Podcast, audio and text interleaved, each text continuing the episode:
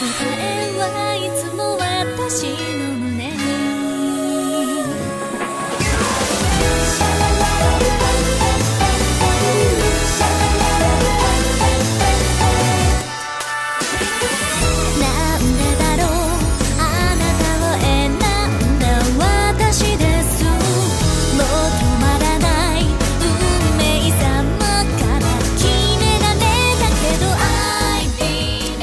Welcome to the Third Impact Anime Podcast, where we do the will and bidding of the Data Integration Thought Entity. I am SOS Brigade member 00 Austin, and here with me I have SOS Brigade member 001 Ryan. Hello. How's it going, Ryan? It's going. Cool. And I have SOS Brigade member 002 Mr. Tobias. How's it going, Tobias? It's going pretty great. I'm here, happy, excited, and uh, talk about uh, you know Japanese animation. Yeah, we do that a lot around these parts. It's fun to talk about anime, Yeah. Japanese cartoons. So this week, uh, we're going to be talking about 2006's KyoAni television series, uh, The Melancholy of Haruhi Suzumiya. It was uh, kind of a phenomenon back in the day, about, you know, oh gosh, what's it been, 12 years ago, whenever Yep. that series first came out. It's pretty wild to think that, that this show uh, is so old, uh, but we're gonna we're gonna be chatting about it and having a great time. Uh, Ryan, I know this particular episode means a lot to you because Haruhi is one of your favorite series of all time. No, no. It is it is my favorite series. All right, and we Tobias and I will be able to grill you on how wrong you are for for these uh, for these thoughts that you have. All right. Well, before we get into it, I guess we'll do a little bit of catch up. So, uh, Tobias, you and I recently did a con this past weekend. So, do you want to talk about ARC for a minute?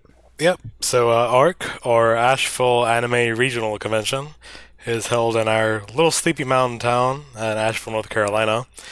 Uh, it's one of the, the remaining conventions in town. We've had a couple over the years that kind of fizzled out, but ARC's been going strong for about four or five years now, and uh, I'm part of the team there. Really happy to, you know, really happy at what's going on with that convention. Uh, a little on the small side, but it's you know it's still a local thing, so that's all fine and good. Uh, we, uh, of course, did a whole lot of panels, uh, both myself and Third Impact as a whole. And yeah, everything went out, uh, everything you know, went off well without a hitch. No major technical issues, which is always a plus. Nice. And yeah, it was kind of fun to get that full convention experience, you know, at home in a small little two day thing. And, you know, I actually bought stuff this time. I, I rarely buy stuff at conventions, but I bought a whole bunch of swag. Nice. What'd you get?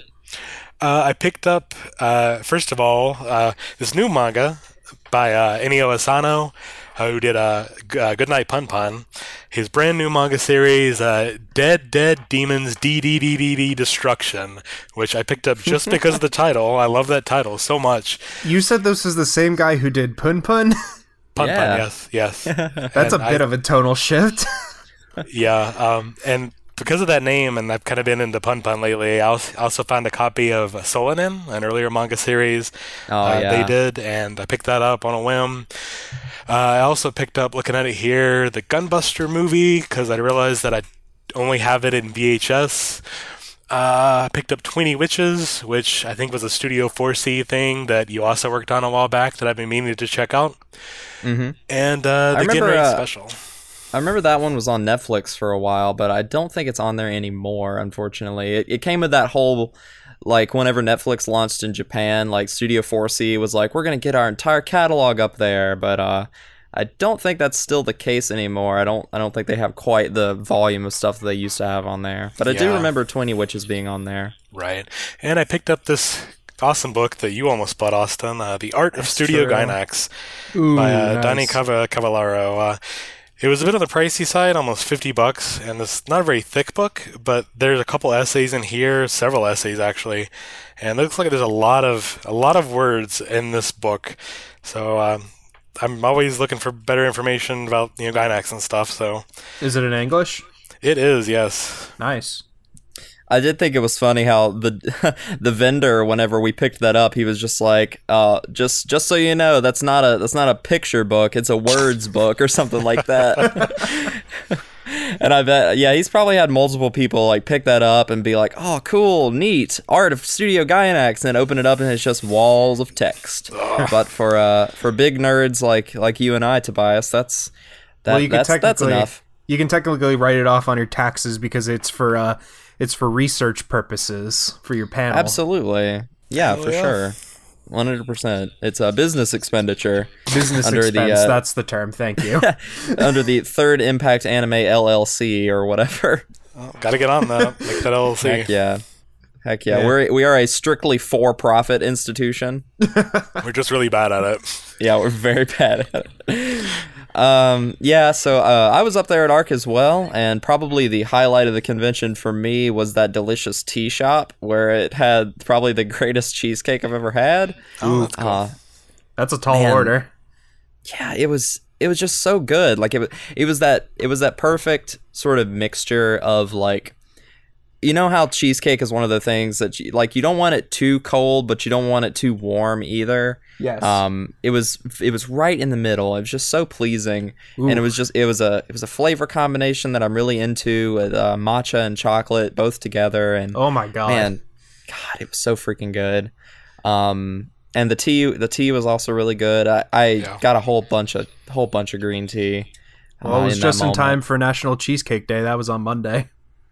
Oh really? Oh wow. Nice. Yeah, Nice. Cheesecake Factory. My friends and I went out to Cheesecake Factory because they had uh, half off slices of cheesecake on National Cheesecake Day.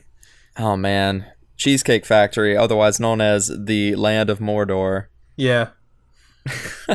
those weird Sauron eyes everywhere. Yeah. It's been a while since I've been to Cheesecake Factory. I should go back again. But anyway, um, yeah, my, my panels went over pretty well. I think our I think I got my record lowest attendance, which I'm now proud of. Um, well, I mean, we always have to have a low. We have to establish like what is the absolute like rock bottom you can go, and I I want to say that it was five All right. maybe and then I, I i i hesitate to to include the um how to panel panel because that was sort of a that was a, that was like an ensemble thing that Tori and Tobias and I all did, um, and we got we had one guy in there for a while who was a staff member, and we basically just like sat and talked with him about the panel, and Tobias like showed him a bit of it, and we just sort of had a conversation with that. But then he pu- he got pulled away, and then about 15 minutes before our panel slot was supposed to be over, a uh, a girl who was probably like 10 or 12 and her dad came in and they were just like, "So what's in this room?" And I was just like, "Oh, this this is a panel about the art of paneling." And she was like, "Okay, that sounds neat." So they both walked in and sat down. All right. And uh, sh- she sat like almost in the front row, if not in the front Yeah, row, and her dad row. sat in the back. And then Tobias just kind of started over the panel from from the beginning, and just we went through it kind of quickly. And uh, she she was just like, you know, just sitting there, very attentive, sort of nodding her head, saying, "Uh huh, uh huh." It was. uh, She seemed very engaged. It was it was pretty cool, and and uh, I I hope that she comes back and does a panel. That'd Yeah. be cool. I've never had to like speed panel before, but so that was really fun. Yeah, Like 15 minutes to do the whole thing. Yeah, yeah. Well, that's neat. yeah. It was pretty neat, pretty uh, pretty unique little little thing. But um, yeah, Arc was fun. Small con, but uh, it was a good time. Yeah, I mean the numbers. Yeah, I really- I really- sorry. Yeah, I really wanted to go this year, but I got stuck working on call.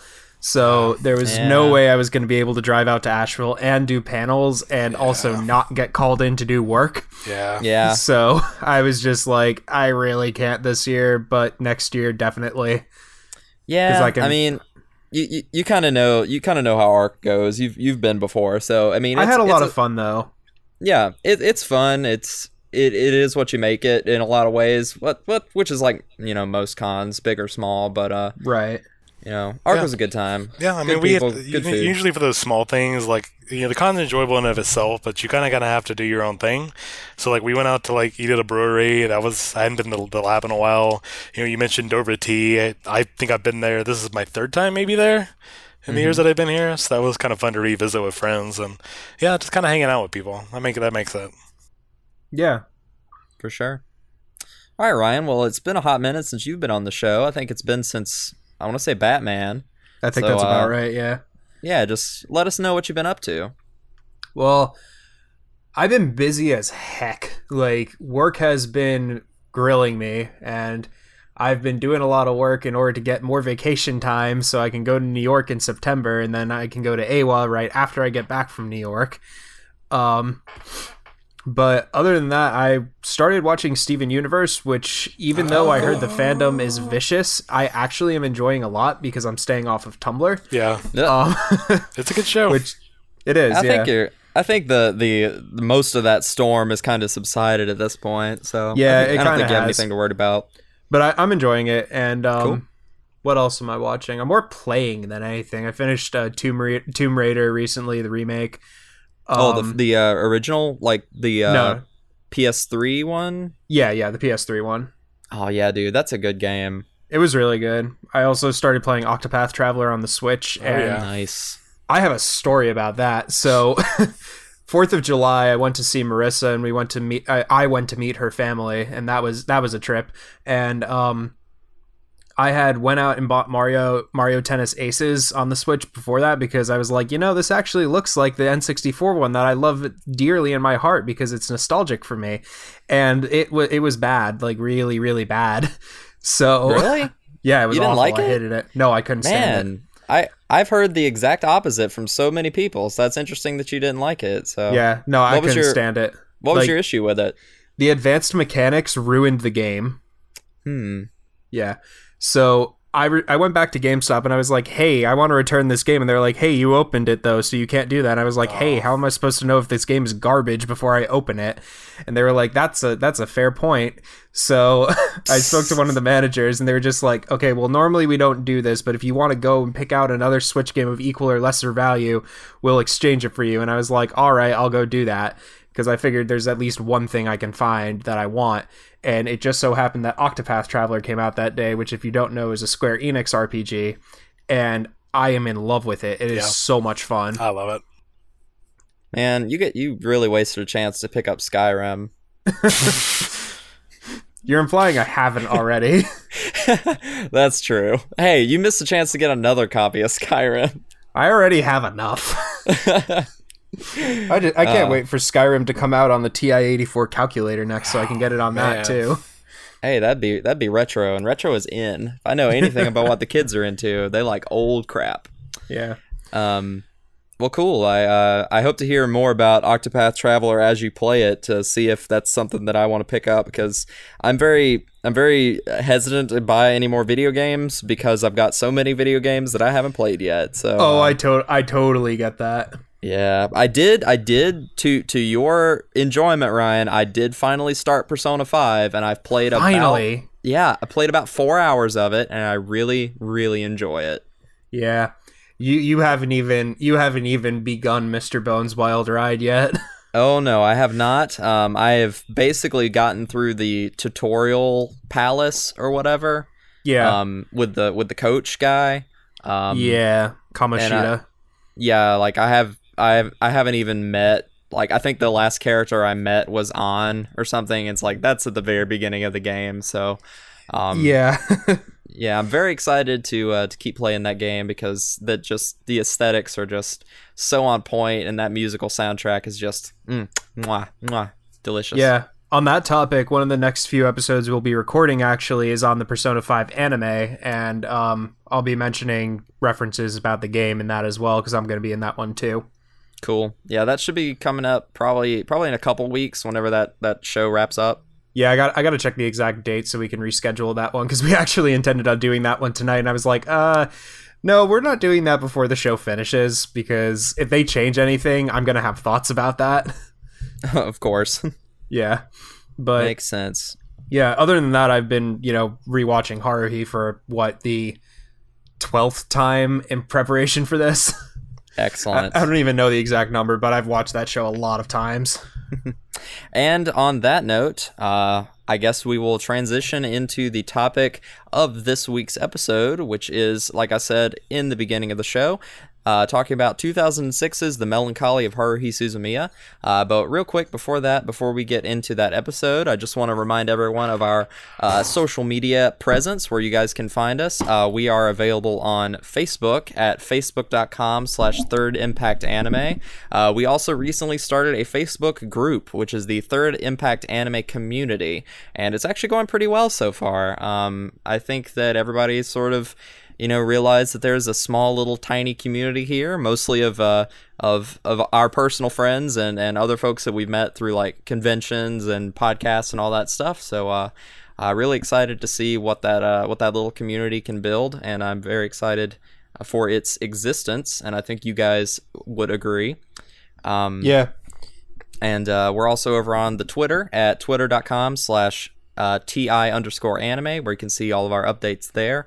And uh, we're trying pretty hard to make sure that we post out there on social media and whatnot pretty regularly to let you guys know what we're all up to. And uh, please, if you have listened to any of our podcasts in the past, or if you're listening to this one now, or if you have attended any of our panels, uh, please pop over to our Facebook page and write us a little review and give us a star rating. That really helps us to. Uh, to know where our strengths are, to know where our weaknesses are, and how we can be a better group overall. So we would really appreciate that feedback, and it is very, very, very um, appreciated. I guess I already said that. It doesn't matter. All right, so I should also mention at the time of recording, the group is currently on a binge of anime bingo.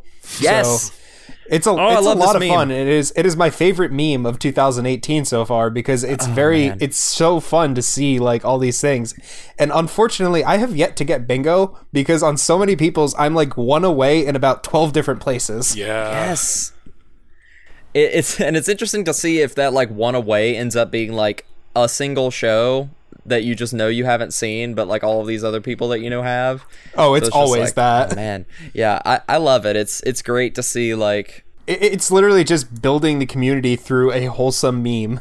Yeah, pretty much like that, and and how you can bond with people that you know are fans, but you don't know exactly like where their fandom is and all that stuff, and and how like deep into the rabbit hole they are. So it's it's neat to see how how different that can be, and sort of challenge your ex- challenges your expectations of what people out there have seen. So it's it's pretty awesome. It's a very wholesome meme. So please come into the group, participate, enjoy, enjoy, have sure. fun. Give us give us your bingo cards.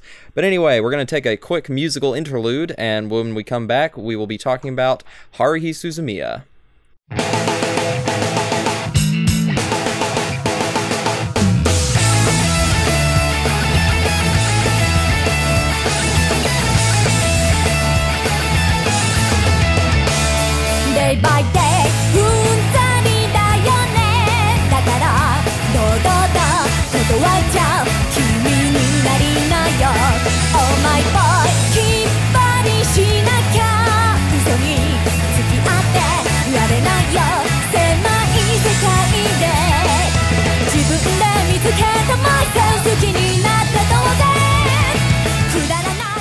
All right, and we are back from that wonderful song from the show. And uh, Tobias is going to start us off with giving a little bit of background about where the melancholy of Haruhi Suzumiya came from. So if you want to take it over, Tobias. Yeah, so uh, the mass media franchise known as Haruhi Suzumiya originated, uh, unlike uh, a lot of the series of the time, tend to be manga adaptations. Uh, this originated as a light novel series. Uh, this was started in 2003. It was serialized in a magazine just for light novels called The Sneaker. Uh, that the magazine was uh, created by Kadokawa Shoten, who was putting out a number of light novel series at the time, hold the majority of the market share there. Uh, the Melancholy of Haruhi Suzumiya, the series, was written by Nagaru Tanigawa, with illustrations by Noizi Ito. So Tanigawa is mainly known for the Haruhi novels themselves. He's written a couple other stories, but you know Haruhi's his main uh, main series there. He has uh, written one manga series from 2011 called Amnesia Labyrinth, which uh, did get a U.S. release here by Seven Seas. Uh, I think there's just a couple volumes there, but it didn't really take off in the same way Haruhi did. Uh, he also co-wrote the script for the original Black Rock Shooter OVA from 2009. Uh, as of now, That's a very interesting OVA. Um, I watched it back in the day, and uh, it it's it's a strange little thing, but the uh, the action choreography was done by Hiroyuki Imaishi from uh, Trigger. yeah, that's right. So uh, so if you if you want to see some really stellar action animation, check out like a uh, some of the fight scenes from that show 'cause they're they're pretty nuts. Yeah, I mean, I, I don't really remember that show for the script, for the actual narrative. Really, just the uh, you know the fun action scenes there. hmm But uh, as of now, all of his series are currently on hiatus. The last work he did was a Haruhi short story called Random Numbers, uh, published in 2013. So even then, we haven't really heard of anything in the you know the Haruhi verse for a few few uh, blah. So we haven't heard anything you know in the Haruhi verse for a few years now. Yeah, he the- said he has like ideas for another book or two, but there's honestly I would not be surprised and I wouldn't really even complain if we never saw it because there's there's a lot. Yeah, Like there's more than enough to satisfy you. Yeah, I gotta agree with that. But uh, moving on here, the illustrator for the light novels, because again, uh, light novels tend to be uh, pretty well illustrated in a very manga style to sort of capture this younger audience that loves that, you know, that that that whole aesthetic. Uh, the illustrations are provided by Noizi Ito, who previously worked on the art for the Shakugan no Shana light novel series, and of course contributed the character designs to that anime series. Uh, she also worked on character design for the 2012 series Another, as well as contributing character design for Concrete Revolution in 2015. Uh, has a couple credits working on adult games at a company called Unison Shift, and uh, most recently just contributed some character design for the Fire Emblem Heroes uh, mobile game. Are you still playing that, Ryan? No, I stopped a while ago. Gotcha. I, I quit. I quit all gacha games recently because I was playing Kingdom Hearts and I bought into like premium and I like literally hated myself for it, considering my poll was utter garbage. And I'm just like, I can't do this anymore. Yeah. Yeah, you're you're a smart man. Yeah, so I, I, li- I literally just deleted the app Cold Turkey and I deleted all other gacha apps I have. Oof. Yeah. It's, I, I wish I was that brave. It, yeah, with the market changing all to gacha being the primary format for any game, it's it's difficult for me to really like playing mobile games anymore. Which is really unfortunate. Yeah, it's unfortunate. I stick to Picross mostly now. I was gonna say, yeah, there's always Tetris. Yeah, that too. Yeah. so uh, moving on here, like I said, these started as light novel series uh, in 2003. It ran through 2011, over uh, 11 volumes. Uh, 10 volumes were released here. I should say that the last two were sort of consolidated into one book. Uh, then, of course, in 2006, we get the adaptation, the anime adaptation by Kyoto, uh, KyoAni, Kyoto Animation. So uh, at the time, uh, wasn't the powerhouse that we know of them now. They've been around since 1981 uh, with some staff from Osamu Tezuka's Mushi Production, sort of founded their own, founded their own studio.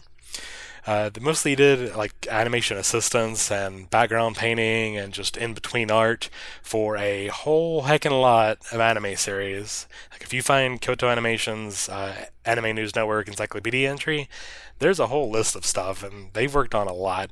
So, for instance, they contributed to Inuyasha, uh, Kimagure Orange Road, and like Nurse Witch Komugi, little OVA series I remember seeing quite some time ago. Uh, about uh, early in the early 2000s, they started working on uh, like being the main producer for a few series, starting off with the Full Metal Panic spin-offs, uh, Fumoffu and the Second Raid, uh, as well as you know the whole Air, Kanon, uh, all of those uh, uh, visual novels adaptations. Adaptations of uh, key works, I think. Right? Yeah, exactly. All those. I mean, I'm gonna be honest. All those kind of run together for me. So it's just there's just that No, one I particular aesthetic that I kind of compound, you know, compound with each other. So yeah, they kind of got That their start. classic, uh, classic early 2000s Ugu aesthetic. Yeah, Goku is right. Uh, yeah, so they got their start adapting those, uh, and then Haruhi was one of their first, I'd say, breakout hits. I mean, we'll go into more of the cultural impact of Haruhi, but I think it's really what gave them just the, you know, the popularity and the sheer amount of resources to continue doing the other stuff they've done. Uh, of course, after they went on to Lucky Star just about a year later, uh, K-On! a few years after that, and most recently Free and Miss Kobayashi's Dragon Maid, as well as getting into the movie making business with A Silent Voice. And Austin, did you want to say a little bit at this point about their their deal? Yeah, yeah. Uh, so KyoAni's a, a very interesting, a very unique studio for for many different reasons. Um, one of them, is primarily and most obviously, is that they are Kyoto Animation, which means that they're you know based in Kyoto, Japan, rather than Tokyo, where most of the big anime studios are located. Um, so they're kind of outside of that sort of general anime production bubble area. Um, it would be kind of the a similar thing of like you know how most American films are made out in Hollywood. Um, KyoAni would be like I don't know, Texas or something like that. I, I don't know. I mean, kind of, bringing it back to like you even mentioning Steven Universe earlier. The cool thing about that show is that most of the animators at Cartoon Network are based out of California. But uh, Mhm. Rebecca Sugar and Ian Jones-Quartey, the you know, creators of Steven Universe, are based out of New York originally, and they moved to California to do the show. And that's one of the influences you see in that production is how, like, the, in general, they come from a different scene, a different school of thought. Huh. Yeah, like like there's there's nothing inherently wrong with it, but typically when a lot of media is made like in the same geographical area by like the same people that have been there for a long time, there does sort of there there ends up with this sort of bubble mentality um, where everybody sort of has the same approach, the same like quote unquote conventional wisdom about certain things, um, and that's a lot of what you see in anime because so much of it is made in Tokyo. But with KyoAni, you know, being in you know in uh, an older an older town, which Kyoto is like the the ancient capital of Japan. It's it's Yeah. not it's it's still very metropolitan, but it's not as metropolitan as Tokyo. So it just has a different vibe about it, and I'm sure some of that bleeds into uh, into KyoAni and in probably ways that we as you know very very removed American fans may not necessarily notice, but we can definitely see that there is some, something something unique and different about the KyoAni style compared to sort of the other sort of uh, boxed sort of canned light novel anime that comes out um, and the same sort of like uh, slice of life or like school school comedy school drama stuff that you see from other studios uh, for instance um, another thing that is unique about KyoAni is that while most animators working in the Japanese animation industry uh, are paid by the frame, uh, KyoAni's staff is actually salaried, which is very unique. Um, Oh, wow. They um, most of the time people have this like common misconception that budget is what makes for quality anime. That's all. That's not necessarily the case because even if you watch some of KyoAni's more, I will say, not as good works, stuff like I don't know, Myriad Colors Phantom World from a couple years ago, like it still looks incredibly nice. Um, and they are they are sort of working off of very modest budgets. They're not working on like ridiculously high sums of money to make their products. They just have a very dedicated staff that you know doesn't have to you know sort of live in fear of them not being able to pay rent or eat um, because the studio treats them well that they can take more time uh, and effort to work on their uh, on their craft um, and that's the same thing with the with the uh, the um, the big wigs of the studio as well. Like since it's a very small studio, um, there's only about six in-house directors, and they pretty much direct everything at the show. Like those six individuals have directed the majority of stuff that KyoAnity has made since their sort of Haruhi days, and a little bit before, back with Full Metal Panic and whatnot. Um, and uh, a almost and a significant portion of those six uh, individuals that are the directors are women. Uh, for example, Naoko Yamada is a pretty prolific uh, female director these days in anime. She was the director of both seasons of K-On! and the movie. Uh, she directed uh, Market, and I think that was her original concept as well. And she also directed a silent voice. Uh, so she's pretty prolific, and I don't remember her name off the top of my head, but another uh, female director that works there directed Free and all of the movies uh, associated with that. Um, so there's a lot of interesting and unique things about KyoAni that sort of set it apart from uh, other studios. Yeah, they always they like a lot of those shows that we listed. Like they're all really good. Um, Yeah, like yeah, they they produce quality work pretty much nine times out of ten. Even if They it's not for me, even if it's not for me, I can acknowledge that it's like well done. definitely. Like they definitely have that that like quote unquote KyoAni style, whatever it is that that means, and that doesn't appeal to everyone. But like, I don't, I don't think you could make the argument that what they make is not quality. It might not be what you're into, but it's really, it's really quality stuff. What do you mean? You Yeah. didn't like Myriad Colors Phantom World? I mean, did- you it didn't- wasn't. You, you didn't like like Ghost Limbo? Come on, how can you not like that? Okay, listen, it wasn't stupid enough. Okay, I don't know, man. It was pretty damn dumb. It was too smart for me. I never thought I'd be hearing that about that show, but here we are in, in Hell World 2018. So to kind of push on in here, the uh, the anime adaptation for Haruhi, we mentioned you know uh, KyoAni being the production studio. The series director was Tatsuya Ishihara, who uh, directed, like I said, the early visual novel adaptations, Air slash Kanon slash Clannad. Uh, again, is there really a difference between these? I don't think so. Uh, but then later would go on to direct Nichijou, Love, Chunibyo, and Other Delusions, and uh, Sound Euphonium. Nichijou is clearly when he had a drug problem.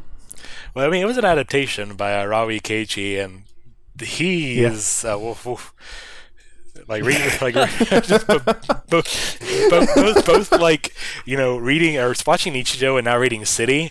Uh, he's got a very interesting mindset about things. So Yeah. is is Helvetica Standard a different work? It, I don't really know. Uh, honestly, you can buy it separate, the manga separate, uh, at least the vertical release. So I'm gonna think so. Okay. It definitely has a Is that- different I mean- style than Nichijou. I know that that's referenced in Nichijou a ton, Yeah. but I didn't realize that it was like something on its own. I thought it was just like a small like bit thing in Nichijou. Then I saw it like for sale on its own on the shelves. So, and I, what do I know? I, I don't think anybody knows anything about his works. Yeah, Cool. They are an enigma wrapped in a mystery. And uh, lastly, uh, we'll, we'll talk about the, the plot itself in a second, but the last notable thing I feel like with the original anime release was that the show was originally broadcast in a non chronological order, with the first episode being you know, the infamous movie that they make, and then moving into a more linear fashion, and then the show kind of jumps all over the place for season one. And then later, when season two came out in 2009, they originally uh, they started re-airing the first season.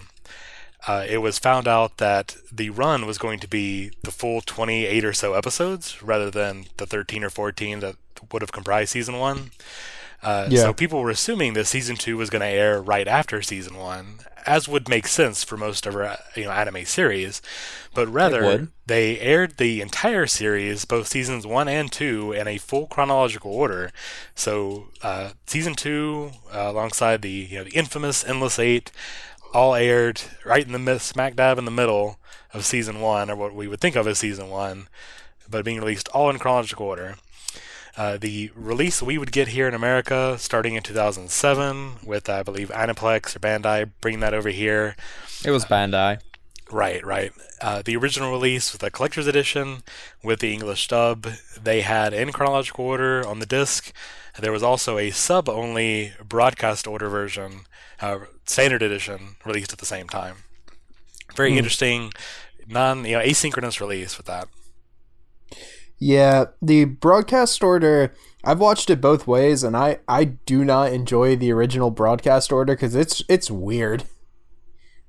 Like I will. Uh, I will unfortunately say that um, at least as Haruhi is currently available on streaming, it is listed in broadcast order, which I think is very unfortunate because that's how I ended up rewatching it for this time around. And I can agree with you, Ryan. It's uh, no wait, just kidding. It's released in chronological. Yes. So if Yes. you, if, I was gonna uh, talk about that a little later, but if we want to go ahead, Yeah. um, yeah, I mean you can't. Well, we we can we can come we can come back to that and talk about that a little bit more after we figure out after like we discuss what the actual story is about because then then once we give that context it can make sense as to why like there are di- significant differences between the two yeah, let's do that. Okay, so before we get there, we want to do a quick uh, cast breakdown to let you guys know who, what actors are featured in the dubs for this show. So we're going to go through the Japanese voice cast and the English voice cast, and some of these individuals I was very surprised to see. Uh, so we'll just go ahead and get started right here. So we have Uh, as Kyon in Japanese, we have Tomokazu Sugita, who was a uh, two, 2008 Society for the Promotion of Japanese Animation Award winner uh, for Best Actor for his performance as Kyon. Uh, he would also play uh, Gintoki and Gintama, the main character, uh, young Joseph Joestar in 2012's JoJo's Bizarre Adventure, and Yusuke in Persona 5. So in English, uh, Kyon is played by Crispin Freeman, who is most well known as playing uh, Alucard in Hellsing. He's also Shizuo in Durarara, uh, Togusa in Ghost in the Shell, and Winston in Overwatch. For Don't forget Itachi and Naruto. Oh, that's also true. I just didn't put that in there. But yeah, you're right. I did read that as well. Yeah. Um, so uh, playing Haruhi herself in Japanese, we have Aya Hirano, who also played Misa Amane in Death Note, uh, Konata in Lucky Star. This will come up a couple more times with the Lucky Star connection. Uh, Dende in Dragon Ball Z Kai and Dragon Ball Z Super, and Lucy Heartfilia in Fairy Tail. I'm not sure if she played Lucy throughout the entire run because I know that she had some health problems, um, but I know that she did originally start out playing playing Lucy in Fairy Tail. Uh, in English, Haruhi is played by Wendee Lee, uh, who is a very, very old school voice actress who's been in the industry all the way from basically the beginning with uh, Robotech uh, back in the day. And she probably most iconically played Faye Valentine in Cowboy Bebop. Uh, she's also Konata in Lucky Star. Um, and Queen Serenity in the new English dub of Sailor Moon from uh, Viz that started releasing a couple of years ago. So as Mikuru, we have Yuko Yuko Goto uh, in Japanese, who plays Hiro in Hiro Hidamari Sketch, Ayano in Lucky Star, uh, Madoka's baby brother in Madoka Magica, and she is a big fan of motorcycles, and that is very uncharacteristic of her because she is most known for playing like weird, well not weird, but like cute moe characters. So it's it's cool that she's into bikes. It's kind of neat. Uh, so, uh, in English, uh, Mikuru is played by Stephanie Sheh, who is in a billion things. No doubt you've come across Stephanie Sheh at some point if Oh, you yeah. watch anime in English. She's in a ton of stuff. Uh, she is Orihime in Bleach. She is Hinata in Naruto. She is Mamimi in Fulikuli. She's Yui in K-On! She's Usagi in The New Sailor Moon. She's Mitsuha in Your Name. And she's also a pretty prolific ADR director. She works pretty often uh, on the GKIDS uh, English dubs of their anime films from the past couple of years. And they also do uh, ADR production for some of the other foreign films as well and she works pretty closely with uh, Michael Sinterniklaas, who is a uh, also another fellow voice actor um, who founded the studio NYAV Post, uh, which is the company that does a lot of those dubs that uh, GKIDS outsources their uh, their production work to, and she uh, she's done the ADR for. Um, ADR directing rather for uh, for Your Name and Lu Over the Wall. I know for sure. And I think she worked on Welcome to the Space Show as well, and a, and a couple more things. So if it's from GKIDS and it's anime, she probably worked on it in some way or another. So as Koizumi in Japanese, we have Daisuke Ono, who is a very, very popular, very prolific Japanese voice actor. Uh, he has won multiple Seiyu awards. Um, again, he's kind of like Stephanie Sheh. Like if you've been watching anime in the past like 10 years or so, you've probably come across him. He is Sebastian in Black Butler. He's Jotaro in JoJo's Bizarre Adventure. What? Uh, yeah. I can't I- imagine. isn't that weird? Just imagine Jotaro like in a, a North High School like green jacket, or imagine Koizumi Right? like in the Bancho outfit. Yeah. Koizumi just summon uses his Esper powers to summon Star Platinum. Well, yeah, Star Platinum would be Kyon. Probably, yeah. Oh my lord. Could you imagine?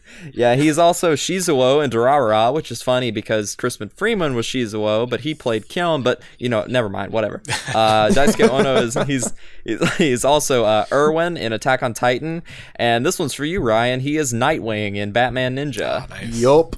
which he says like three things, but whatever. He's in it. Yeah. So as Koizumi in English, we have Johnny Yong Bosch, another very popular English voice actor. He played Lelouch in Code Geass, Ichigo in Bleach, Vash the Stampede in Trigun. He's also Kaneda in the uh, 2004 dub of Akira. Uh, he was actually at ARC this weekend, so I got to meet him and get his autograph. He's a pretty pleasant dude. Yeah, I remember Um, him at Triad a couple years ago as well. Yeah, yeah, he's a he's a nice guy. So if you ever get Oh, a yeah. chance to meet him, don't be uh don't be afraid. He's he's cool. Um, He was the Black Ranger too. That's really cool. Yeah, and the he I think he was the Black Ranger in one thing, and then he was also the Green Ranger in another thing. I don't know. I don't know. I just I just remember seeing him as Black Ranger as a kid. okay. Power Rangers something something. Yeah. Um, so as Yuki Nagato in uh, Japanese, we have Minori Chihara. Uh, she has worked for KyoAni on a bunch of different projects after uh, Haruhi Suzumiya. She worked. Uh, she played Mitsuki in Beyond the Boundary. She's Kaori in Sound Euphonium, and she is most recently Erica in Violet Evergarden. Um, as Yuki in English is Michelle Ruff. Uh, she's probably most known for being uh, the most frequent and most probably most well recognized voice of Fujiko Mine in the Lupin Third dub.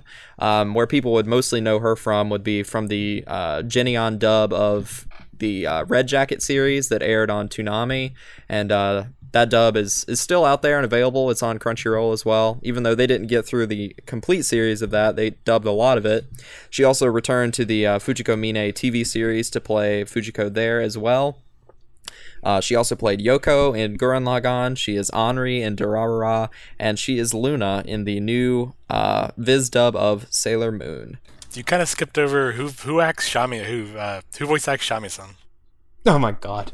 I did not grab that. Uh, Not important. It is important. It's probably Hideaki Anno. Probably. He does all the cats. Yeah. Otto Otto himself Oh, man, probably that's a good question. I really one. want to know now. Say I've got it pulled up. uh, Japanese Kenichi Ogata, who uh, he played. Uh, is this the main guy in My Love Story? No, that's that's different. Never mind. What am I talking about? He he is the Japanese voice actor of Brain from Pinky and the Brain.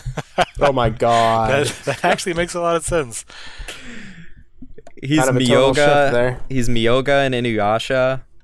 He's, He's, what he's, he's uh, one of the cats in Chi's Sweet Home, Nice. which makes a lot of sense. He's in Sergeant Frog. Detective he's Conan, he's in a lot of those movies. He's the one old man hero in uh, My Hero Academia, Gran Torino. Oh my gosh, I didn't realize that was that character's name. yeah, yeah. Oh man, that's that's great. Shami-san is That Gran is Torino. hilarious. I'm pretty Oh, sure it's a lord. reference to Clint Eastwood, but I'm not entirely Probably. certain. Yeah. Oh yeah, Uh, probably so, or or the car, because I know that that's that's what that name comes yeah, from. yeah. Oh, let's see. He's um Steve Kramer and Michael McConnohie. Michael Um, McConnohie. No, not that one. Oh. I'm sure he gets that a lot. Um, I know Michael McConnohie is the guy that played um, um, Charles Britannia in um, in Code Geass. He also okay. plays Berserker in the Fate movies, Oh. nice. So he just growls a lot. just like Shami-san. Perfect. cool. Yeah. Perfect. That'll be ten million dollars. Yes. Expensive cat. yeah. All right, Ryan. So, do you want to just give us a general breakdown about what the heck Haruhi Suzumiya is even about? Yeah, so it um at first glance it seems like your ordinary run of the mill slice of life and you're introduced to Kyon who's pretty much like the most cynical 14-year-old you'll ever meet and he meets Haruhi who is the entire entire polar opposite of him. She's a very eccentric girl who's obsessed with the supernatural, specifically with aliens, time travelers and espers or in case you don't know that term, it's like magical creatures. And he somehow gets roped into helping her establish her own club when she realizes she doesn't like any of the clubs at the school after trying out for all of them and being good at all of them. Um, so they form the SOS Brigade, which stands for Spreading Excitement Over the World with Haruhi Suzumiya Brigade. And it's shortened to SOS. And um, Haruhi later recruits three of the additional members, being Yuki Nagato, the shy, uh, the uh, bookworm who doesn't really talk much, the timid Moe Mikuru Asahina, who is best girl, and the mysterious transfer student Itsuki Koizumi. And it just so happens that each of those are revealed to be an alien, a time traveler, and an Esper. Although I would tend to argue that Nagato is not really an alien, more of like a robot. They Uh, kind of use it interchangeably. Like Kyon refers to her as an alien, but she establishes herself as a robot. So yeah, robot alien. Yeah, yeah. But like the funny thing is Kyon knows this, Haruhi has no idea. So they all reveal to Kyon that Haruhi is actually some like really high-powered godlike entity who has the power to shape reality at her whim. And they're all part of various organizations that want to observe her and or control her uh, which they don't really get into in the show actually. And the show follows their misadventures together and all of the weird things that happen haruhi has no idea that they're happening at all which is hilarious but it also makes her really annoyed sometimes. But um yeah that's that's a fairly brief synopsis of it. It's it's a lot of fun. Uh the show's broken up into multiple arcs. They follow i think the show follows up through part of the Psy um the that's one of the light novels um it cover it covers four of them um but yeah that's that's a brief synopsis so um if we want to jump into what we thought of it we can do that now Cool. Um, real quick, I just wanted to go around the table and just uh, so Ryan, since this is this is such a this is a series that means a lot to you. You're you're a really big fan of it. How Yeah. did you first How did you first uh, find yourself uh, watching Haruhi Suzumiya, and what did you think of it the first time you watched it? Okay, so here's my story with Haruhi, and here's why it's so important to me. I was like severely depressed one year due to, you know, life happenings. And I was sitting in my chair at college, you know, being depressed. And one of my friends recommended watching Haruhi because it was his favorite show. And he was like, Yeah, you, you probably really like it. So I decided, you know, what the heck, I'll look it up. And I couldn't find it on streaming because it was not licensed at the time. So the first time I watched Haruhi, I watched it on a YouTube channel that had the entire series. Um, and So I is this like circa 2013 or so? uh, yeah, that's exactly when it was actually. Okay, cool, gotcha. yeah. Um, so yeah, so I watched it all on YouTube and I absolutely loved it. Uh, I watched the entire thing and then the disappearance in about a week. Yeah. and I had gone into Anime Club uh, at NC State that Monday, gotten the idea to watch it, and I came back the following Monday. He was like, "How do you like the show?" And I was like, "Yeah, I'm done." And he was like, "What?" and he asked me, "He's like." The first thing he asked me is like, "Did you watch all of the Endless Eight?" And I said, "Yes." and he went, Man. "Good." So Oof. yeah, I would, so uh, that I would argue with him on his definition of good, but carry on. I actually agree with him, but I'll get to that later when we actually specifically talk about that monstrosity. Um, so like that show got me out of my funk for like the first time in like a couple months. So I really like it for that reason, but it's also it's just a lot of fun and there's a ton of material for it, which I always like when I find a show that I like. Even if I can't watch it, I can read it, I can, you know, play it. And yeah. So it, it just resonated with me and i'm normally not the biggest fan of slice of lifes but this one's not your ordinary slice of life For sure. So Tobias, how did how did you first come across Haruhi? So uh, I watched it as it was coming out. Uh, right, maybe an episode or two was out. I kind of discovered it on the internet. On the internet, as you do. Uh, I downloaded the first episode, which is the movie, the like horrible quality movie episode, and uh, as most people at the time, I kind of wondered if I downloaded the wrong thing because it Yeah. is not what it for all the hype that it was getting. I didn't understand it, but once I realized a few episodes in what they were doing, uh, at that point I was really enjoying it. I introduced a good friend of mine at the time. Uh, I was pretty much just in college. Uh, a friend of mine I had met at Anime Club that was uh, we kind of connected really quickly. Uh, I showed him this, and he also really, really enjoyed it. Uh, a whole lot more than me at the time, uh, the point where he, he kind of identified as Haruhi for a little bit. Uh, we he kind of we at that point. Uh, our anime club was uh, like one era of anime club was fading, so we kind of took it over in a SOS brigade style takeover, where like you know, we we had, we had like the armbands made up. Like we went in there and had that whole like I think when he was he was Haruhi and I was pretty much his his foil, his Kyon character. I had Uh-huh. to like make sure he wasn't you know over the top and we could actually get stuff done. So yeah, Haruhi is, is pretty important for me as well. Uh, at that point, we all watched it. We all really really enjoyed it. Uh, we uh, we were downloading the episodes as they came out, you know, old school style. And you know, a few years later, season two came out, and at that point, I just didn't keep up. Uh, I heard about what the Endless Eight was doing, and it didn't really inspire me to watch it. Uh, later, the movie came out, and we watched that together. Uh, just like we had done back then, we, we found an old fan sub of it, uh, watched it then, and were completely blown away and reinvigorated by this. But uh, yeah, and, uh, like seeing the whole life cycle of the Haruhiism boom, with the original like you know cra- everyone going crazy for for this series, going to conventions and seeing everyone do that dance and the cosplay, and then seeing it fizzle out was in and of itself a really interesting experience. Yeah, it's kind of its own little like uh water cycle there because it it it was so hot and then went so down and then went so hot again in a angry way and then went back down and then went back up in a really like oh my gosh this movie is so good kind of way and then now it's Yeah. now it's pretty quiet It, it's been quiet for a while, but we've had like a couple small things, mostly like spin-off media though. Mm-hmm.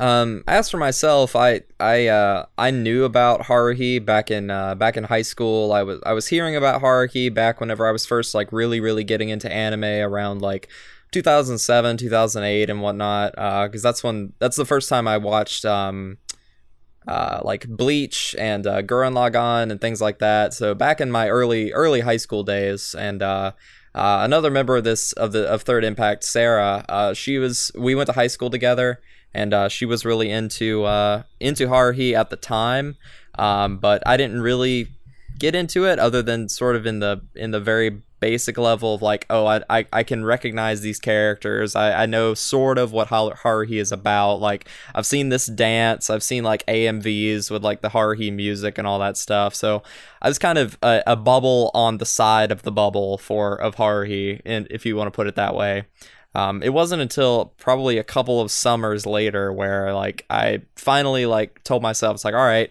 I'm gonna give the show a chance. I'm gonna see see if it's any good. So I downloaded a torrent of it because it again this was like right after Bandai went out so it wasn't available anywhere.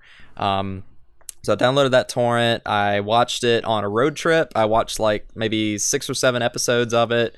Um, watched it then I, I sort of enjoyed it i thought it was pretty good um, I, I was definitely not bored by it by any means i think that's that's one thing that this show is not which is boring um, except for the endless eight and but we'll talk about that in a minute Yeah. um, but I, I did enjoy it. I liked Kyon a whole lot. Like he was definitely like what kept me going with this show, and I, I think to a degree that's he's what's kept me going throughout the rest of it.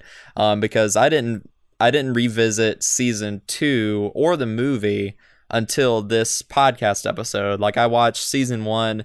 Uh, way back a long time ago, and just sort of dropped the series after that because I was like, you know what? I know what I know that the Endless Eight is ahead of me, and I didn't really care enough about the story or the characters to really push through that.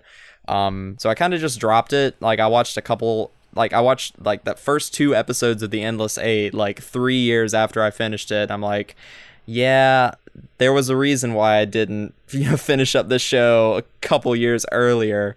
Uh, so I never did until this podcast episode. So I finally finished up season two, watched all the Endless Eight. You're welcome, Ryan. Um, yeah. And then watch that movie because that movie is freaking great. Um, Oh, yeah. so Well, you say you watched the Endless Eight. Did you watch the episodes after the Endless Eight? Yeah, like I've I've seen the whole thing now. Okay. Yeah, I- I've seen the whole show. Um, season, I I think. I, so the torrent that I got was also in chronological order, so that's how I watched it. Yeah. So I've never watched it in um Broadcast in order? broadcast order, but like reading about it, I kind of understand why that's so much better. Um, and just thinking about it after having finished up the show in in chronological order, I can definitely see that yeah, probably broadcast order is better in pretty much every context. Um, and again, we'll we're going to talk about exactly what that means because Ryan, you can probably explain that a little bit better than than I could. Well, you think um, broadcast order is better, and I definitely don't. so Yeah. Really? You think chronological is better? yeah, for sure. I'm I'm the one that's all stand for broadcast. Okay, so Do we, do we, do we want to talk about our reasons? Go ahead. I mean, we're already kind of talking about it. So do we want to talk about it? yeah, yeah, Yeah, we yeah. probably should. Um, but but like I was saying, like um, um, so I, I knew about it in the past, but only recently got like finished up with my Haruhi experience, like for this podcast, and I will explain my reactions in due time. So go ahead, Ryan, and walk us through exactly what this weird, stupid broadcast chronological order bumbo jumbo is. All right, so there's two orders to the show. There's the broadcast order and the chronological order. The original broadcast order broadcasted episode one of Melancholy, then I think one of the episodes of the Island arc, then episode two of the Melancholy, and it like it, it broke up the Melancholy arc over like Kind pretty much the entire first season. Of. I mean, it started with Yeah. the it started with the movie they made, and that Yes. sort of Oh, gets yeah. you interested in it. Then it shows the first two episodes of the Melancholy, the origin story. It kind of just gives you a, a taste of what's going on. I think it ends with the part where Yuki gets Kyon in, in her house and tells him that something's amiss. And Yeah. before we can fully explain it, it breaks over to the baseball game, where this the, like and the baseball game is one of the later episodes chronologically. It takes place after the closed space incident with uh, Kyon and Haruhi. So I, all our characters know what's going on, but we don't really. yeah. And then it So kind of goes goes- back over until we get uh, the final episode of the Melancholy, one with uh, you know Itsuki and you know the resolution of the closed space incident. That happens near the end of the series, the last few episodes. Correct. So the broadcast order, yeah, it starts with the the Adventures of Mikuru Asahina, which was the the home movie they made. Then it's Melancholy one and two. Then it's the Boredom. Then it's Melancholy three. Then it's the Island. It's the Mysterious Sign. Then it's the Island again. Then it's Someday in the Rain, which is the last episode in chronological order. And then Melancholy again. Then Day of Sagittarius. Then Live Alive. Then Melancholy and Melancholy. So it like it's very very random, but I the having um someday in the rain as the lead in to the movie makes sense.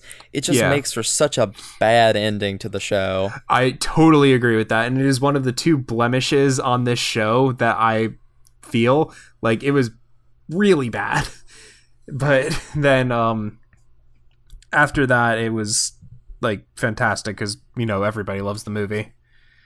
The movie is quite good, and I I just personally I think it's a shame, it, especially in thinking about Haruhi from a from like a 2018 s- perspective. Like that movie really is something that I think is very special and it's very resonant. It has a lot of really really amazing scenes and some great character moments and some really good animation. I just think it's such a shame that it's sort of hidden behind this wall of the series, which is so like either way, either either whatever way that you decide to watch Haruhi, I think it's still such a like a a fractured series in of itself because of just some of the decisions that were made that it's it's such a it's a lot to ask for someone like in 2018 to make that plunge just so that they can watch a really good movie. I mean, I don't, I don't think it's that big of a commitment, honestly.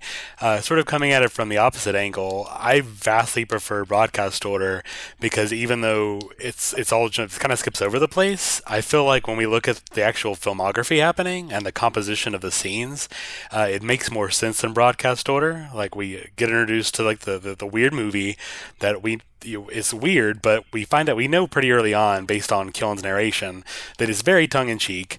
the The mm-hmm. first episode ends with that that camera angle where it shows our characters. It shows that it like wraps around Haruhi, and like there's a very dramatic, you know, introduction to her, and then you know we get introduction to who these characters are with the first two melancholy arcs, and then I think you're you're meant to be confused by the things happening because we already know that like Nagato's not who she seems initially.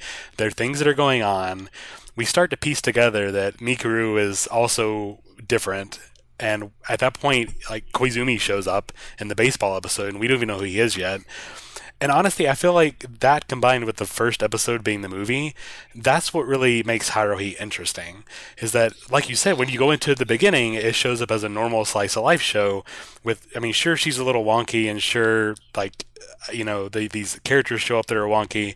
But what really makes Haruhi stand out, and what really hooked a lot of us back when it first came out, was how just strange you know, it, it didn't really, it played with your expectations, I think, with the original home movie and with the weird jumping around chronologically. You kind of had to play it by ear. You know, we see the baseball episode, we know that, you know, Yuki's hacking the baseball bat. We see Yeah. them kind of look. We see we, we see them look at each other when Haruhi does things. Uh, there's a point where she pulls up Mikuru's hair as a cheerleader, and she looks at Kyon really like with an angry face because we see later that he, he likes ponytails and she knows he likes ponytails, and it's little things like that that make you kind of like wonder why. But personally, I'm a fan of media that goes non chronologically.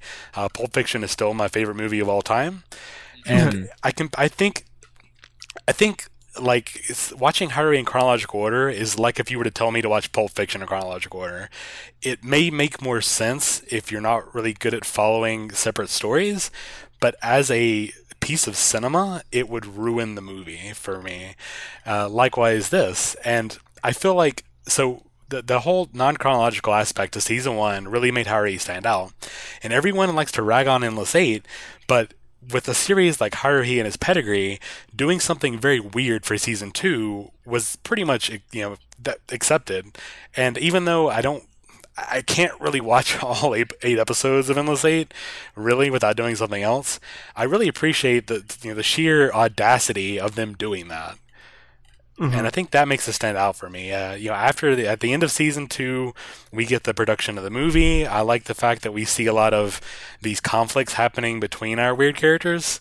They are very obviously not on the same page, and there's a lot of things that happen behind the scenes there that we see in the whole movie itself. Like there's a little bunch, little references, little, little, um, I guess, uh, like uh, conflicts that happen.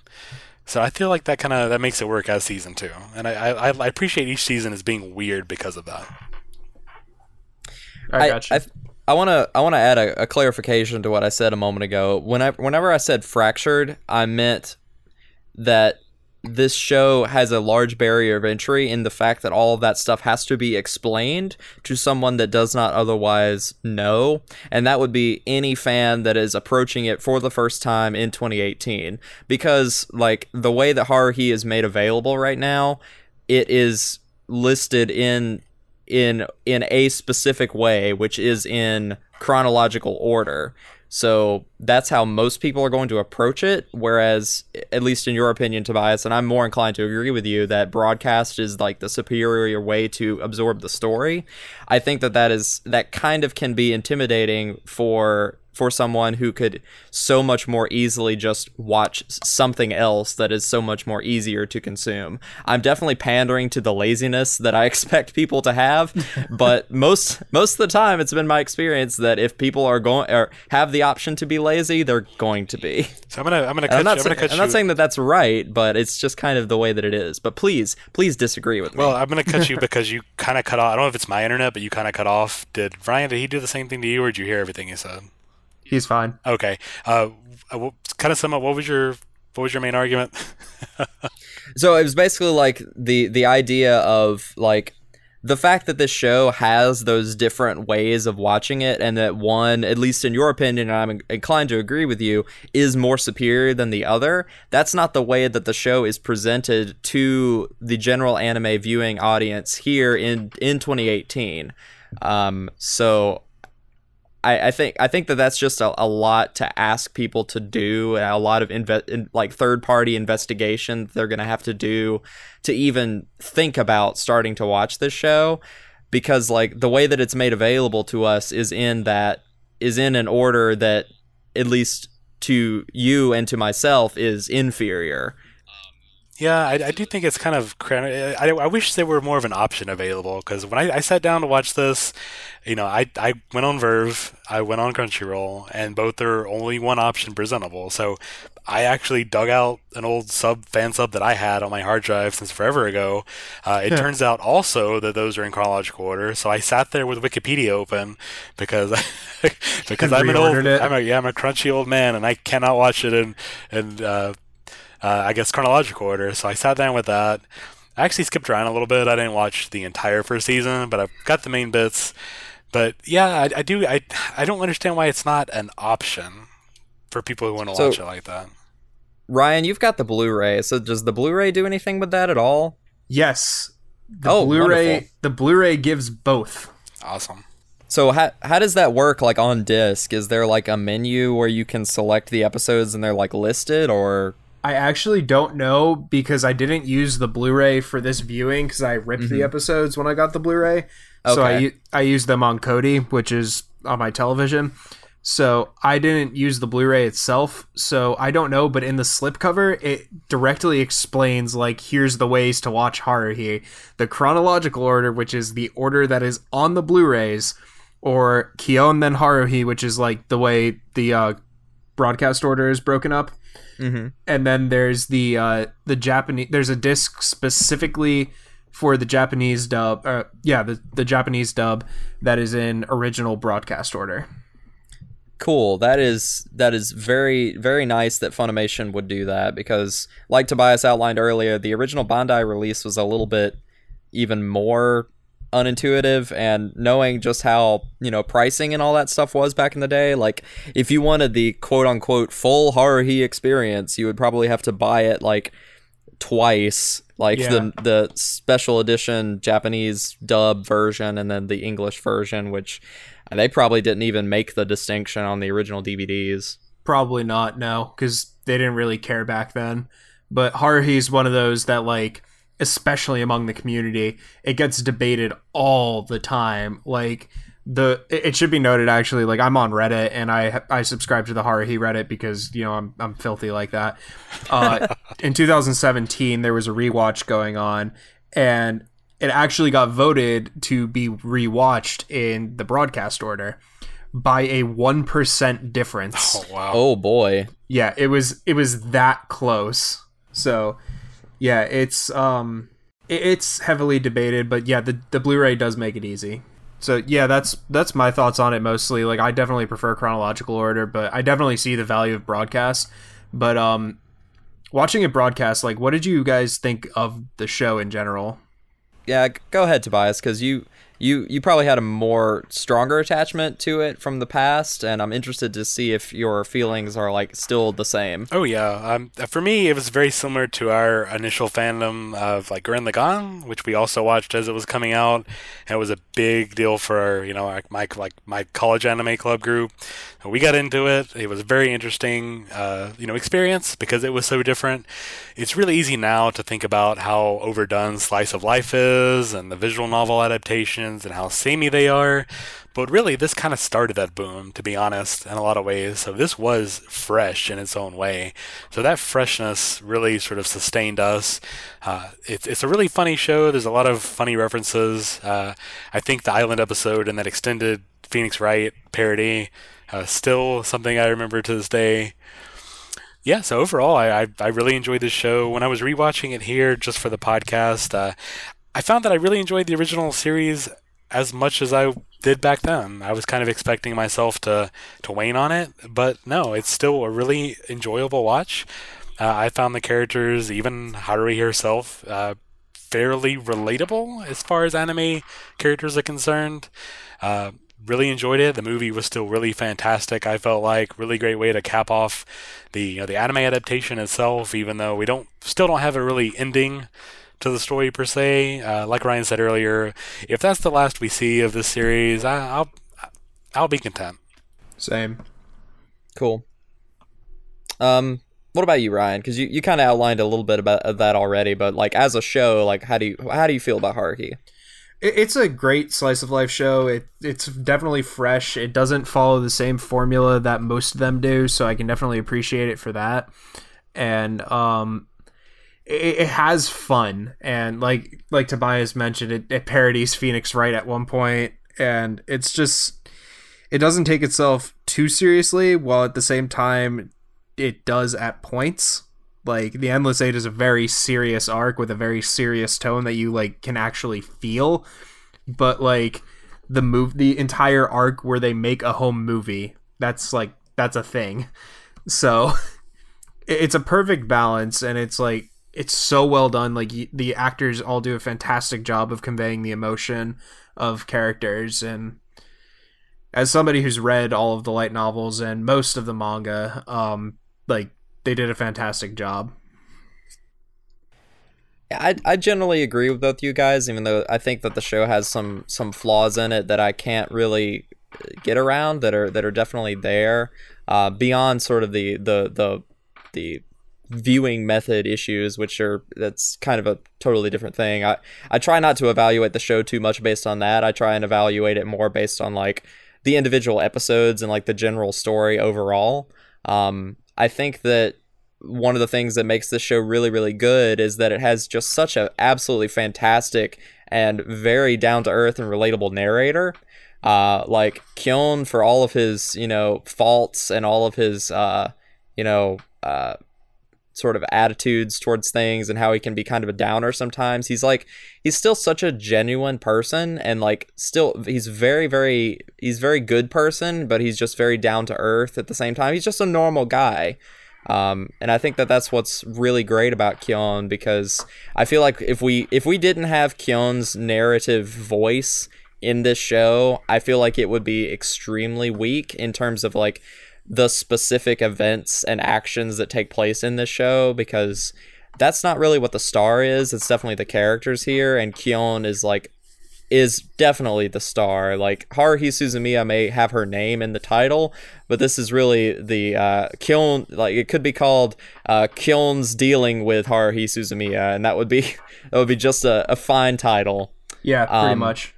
I think there are some jokes in the franchise that go on a little bit too often, uh, especially one in particular that I don't think ages very well at all, and that's like Haruhi always like putting Mikuru in very very compromising situations. Yeah, that and did not age well. Yeah. No, it I mean, it was weird then. We just probably didn't perceive it. It's it's weird now too and she just like the constant constant abuse that that character sort of has to undergo like even just like the little things um she's just so just beat up on this whole show. I mean you you kind of you kind of get why she tolerates it because of the whole like alien stuff and she doesn't want to upset haruhi because she could destroy reality and and all that stuff but it's just not like those moments are not entertaining for me to yeah. to sit through. I think there was one there was one line that I really really liked uh, really early on in the show when I think Haruhi uh, first gets the costume for her when Kyon watches her walk away and he's like she has the back that looks just like a person who didn't get into graduate school or just bought their oh first house. it's just like so relatable like oh man it's, it's so sad but it's so it's so true. That's funny. That's the thing about Kyon also. He's 14 and he knows like yeah. he knows how it feels to like not get into graduate school and I'm just like, dude, you are an old man. yeah, like he doesn't seem like a 14 year old. He seems very, you know, wise and uh, intuitive beyond his age. The other thing about that though is like um he's narrating pretty much as if he's like telling his kids this story. Yeah. So it literally mm. could be Kyon is an old man talking about this. Yeah. And to kind of add on to that point there, when we see a lot of these shows that are kind of moe and, you know, harem-esque, like this show can be, uh, our main character, our main male character, usually tends to be this everyman kind of guy, and he turns out to be pretty blank in a lot of these series. Yep. But Kyon is definitely not blank. He has his own personality. He's very quippy. He's very snarky. And yeah, like, I feel like that is helps uh, serve him as a foil to Haruhi in ways that you don't see in a lot of these shows. No, you really yeah. don't. Like a lot of people rightfully so are like the the light the main light novel male protagonist is sort of like the worst possible character you could think of and he's just so boring and terrible and that's sort of what the what the standard is but like Kyon is is not that. If if anything, he is like the best example of like how to do a uh, light novel male lead the right way. I think it actually helps that it's not that Kyon is an anime character. He is a light novel character that's adapted, so he's written well from the get go. Right, right. And I'm really glad that they decided to carry over his his voice into the uh into the show because like I said, if it if if what if the anime series adaptation that we got was just sort of them trying to explain in like visually and in action what Kyon is thinking, I think that would have been a much more difficult task and it would have made the show a lot different in a bad way. And I think the fact that Kyon's narrative voice is so strong, like I haven't read the original light novels, but I can assume that the the strength that we see in the anime is the same strength that we see in the novels. The Um, novels honestly do it better, but that's because, you know, it's a novel, they have more opportunity to. Right, of course. Um, Yeah. But I'm just I'm just glad that they they made that decision to give him that narrative voice because it, it really does carry the show for me. Like that that's its saving grace for me because I I liked it. I didn't love it, but Kyon is what made me what it's what will he's what will make me think back on this show with with positive positive things. Gotcha.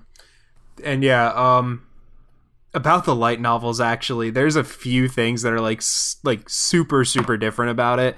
They're a lot less censored than the show because obviously you can't put certain things on like a syndicated broadcast.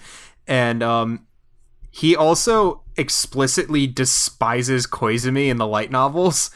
Like during the Endless hmm. Eight in particular, there's a scene where Koizumi is riding on a bike with Mikuru, and he's describing in graphic detail how much he wanted to punch Koizumi's face. and I'm just Kyon? like, yeah. Oh like man. He, he hates Koizumi in the light novels. I'm glad Oh. that they didn't go that way because that would have felt too like weird rivalry thing and They kind of did, but it wasn't as Yeah. bad. No, that's right. They definitely did that, but at they the relationship of between Kyon and Koizumi in this show is another thing that I really enjoyed because they they seemed like not quite friends, but a little bit closer than coworkers. Yeah. So that that's an interesting relationship dynamic that they had. Um, same with him and uh, and Nagato as well. It was it was a very similar thing, even though they were kind of closer because they worked they worked together to solve problems more often. The most interesting one of my favorite things of the light novel the arc that i definitely prefer in the light novel over the the show is the island arc because there's a scene where they all are partying and get super super drunk. And it's like very heavily implied that Kyon and Haruhi have sex. Like not explicitly said but like Mikuru mentions something the next morning that's like kind of implying they may have. And you're just like oh so this is a lot more adult than the show is Yeah, uh, a little bit glad that didn't make it in there too. So yeah I mean, teenagers do wacky things, so it wouldn't be necessarily impossible. It just kind of it, it felt it would have felt out of character in the show Yeah. it would have. I mean, I kind of, I kind of enjoyed the whole will they, won't they sort of aspect to that. I mean, because he, he, Kyon has a little bit of interest in the other girls as well. And oh he has a massive interest in Mikuru yeah, I mean, yeah, Yeah. That, that's that's that's, and it's it, it seemed very mutual from their interactions. Yeah. But even like later and in the movie, we see maybe a, like a possibility of Nagato, but it's it's very much a sort of I don't know, like a, a harem type, uh, spoiled for choice there. But even though we know that. Uh, I guess if you want to go into shipping terms, he and Haruhi are going to be at the end of the day. yeah he he pretty much gets shipped with everybody Yeah. Yeah. Um, you mentioned the drinking thing, and that was another thing that just made me just really very uncomfortable. Is whenever they're shooting the movie and Haruhi has that other girl like get uh, Mikuru wasted to do that kissing scene. I'm like, oh god, yeah. please! I, I I really wanted to turn off this this whole show because that was just just unfortunate and stupid. But yeah and you could see how like annoyed Kyon was getting at her at at that point Yeah, and that's that's what I, that's kind of was what the the saving grace behind that whole like little tiny uh plot thread was was that Kyon just got so like rightfully upset at that and I'm like excellent so Kyon is Kyon is being the voice of of reason the voice of the audience here and and that made me very happy about how angry he got even though he probably should not hit Haruhi and I'm glad that he didn't because if Yeah. he di- if he did that also wouldn't have been good so yeah, Yeah. I'm glad that they uh, that they did that in that direction. Yeah, the, the stuff with Mikuru is very fan servicey in a lot of ways, but It is, and it's really unfortunate because I could see how a lot of people wouldn't be into that, myself included, especially the way that they do it, because so much of it is just her being, you know, pulled and prodded in in in various ways that she, you know, is very obviously uncomfortable with. yeah, Um, but uh, I mean, the sh- the show's not just that. I don't I don't want to feel like I'm focusing too much on that, but it, it's definitely there. Um, the show is not is obviously not all of that, but it's it's definitely a part of it. probably like the funniest moment with like Mikuru being kind of like the butt of like a sexual joke was in the disappearance when Kyon is like kind of losing his mind over the fact that like this is not his world and he's trying to talk to Mikuru and he's like wait a minute I know you have a star-shaped mole on your boobs show it to me and she just oh, freaks Oh, yeah. out and I'm just like oh my god you dumbass but I actually feel for you because you're kind of having an existential crisis right now Yeah. Right? It's like, could you imagine if someone that you had never met before had that like intimate detail about you that just Yeah. no one else could possibly know unless someone was really close to you? Yeah. It was I that, think- that one was funny because I was just like, "Oh my god, did you really just do that?" And then he immediately realized his mistake. He was like, "Oh, uh shoot." Okay, so that kind of leads into another question I had that is almost almost unrelated but still related. So, do you guys like Haruhi? I guess we'll go to Tobias first. Do you like Haruhi As a character, you mean? as anything? I would never be friends with her in real life, but as a character because she is a character and only a character, I thought it was hilarious like some of the stuff she would do. Okay. Tobias? I mean, if you're asking as a character, uh, I mean, I feel like it's kind of a, a difficult question just to give a, a straight out answer. I feel like a part of a lot of her actions and a lot of her, you know, things that we mentioned really come as a sign of the times. Like, it, again, a 2006 anime series that was, you know, the cause of a lot of the weird tropes that we see now. So, you know, not that that excuses any of her terrible actions or, you know, awkward actions, but I feel like it should at least be considered. Uh, I feel like she's my least favorite of the main cast. Definitely my least favorite character. Uh, however, rewatching it now and seeing the episode where uh, it sort of recounts her experience at the baseball game, where she realized just how insignificant her life was, Yeah. I feel like that really opens, that really made me appreciate her more simply because we see that her motivation is this fear of being an average person, of just living a life that is, you know, everyone thinks of themselves as being the main character in their story. And she is taking that to the lot, you know, the, like the extreme, where she can't stand. She's so afraid of the fact that everything around her is so mundane that she could get by without being a main character.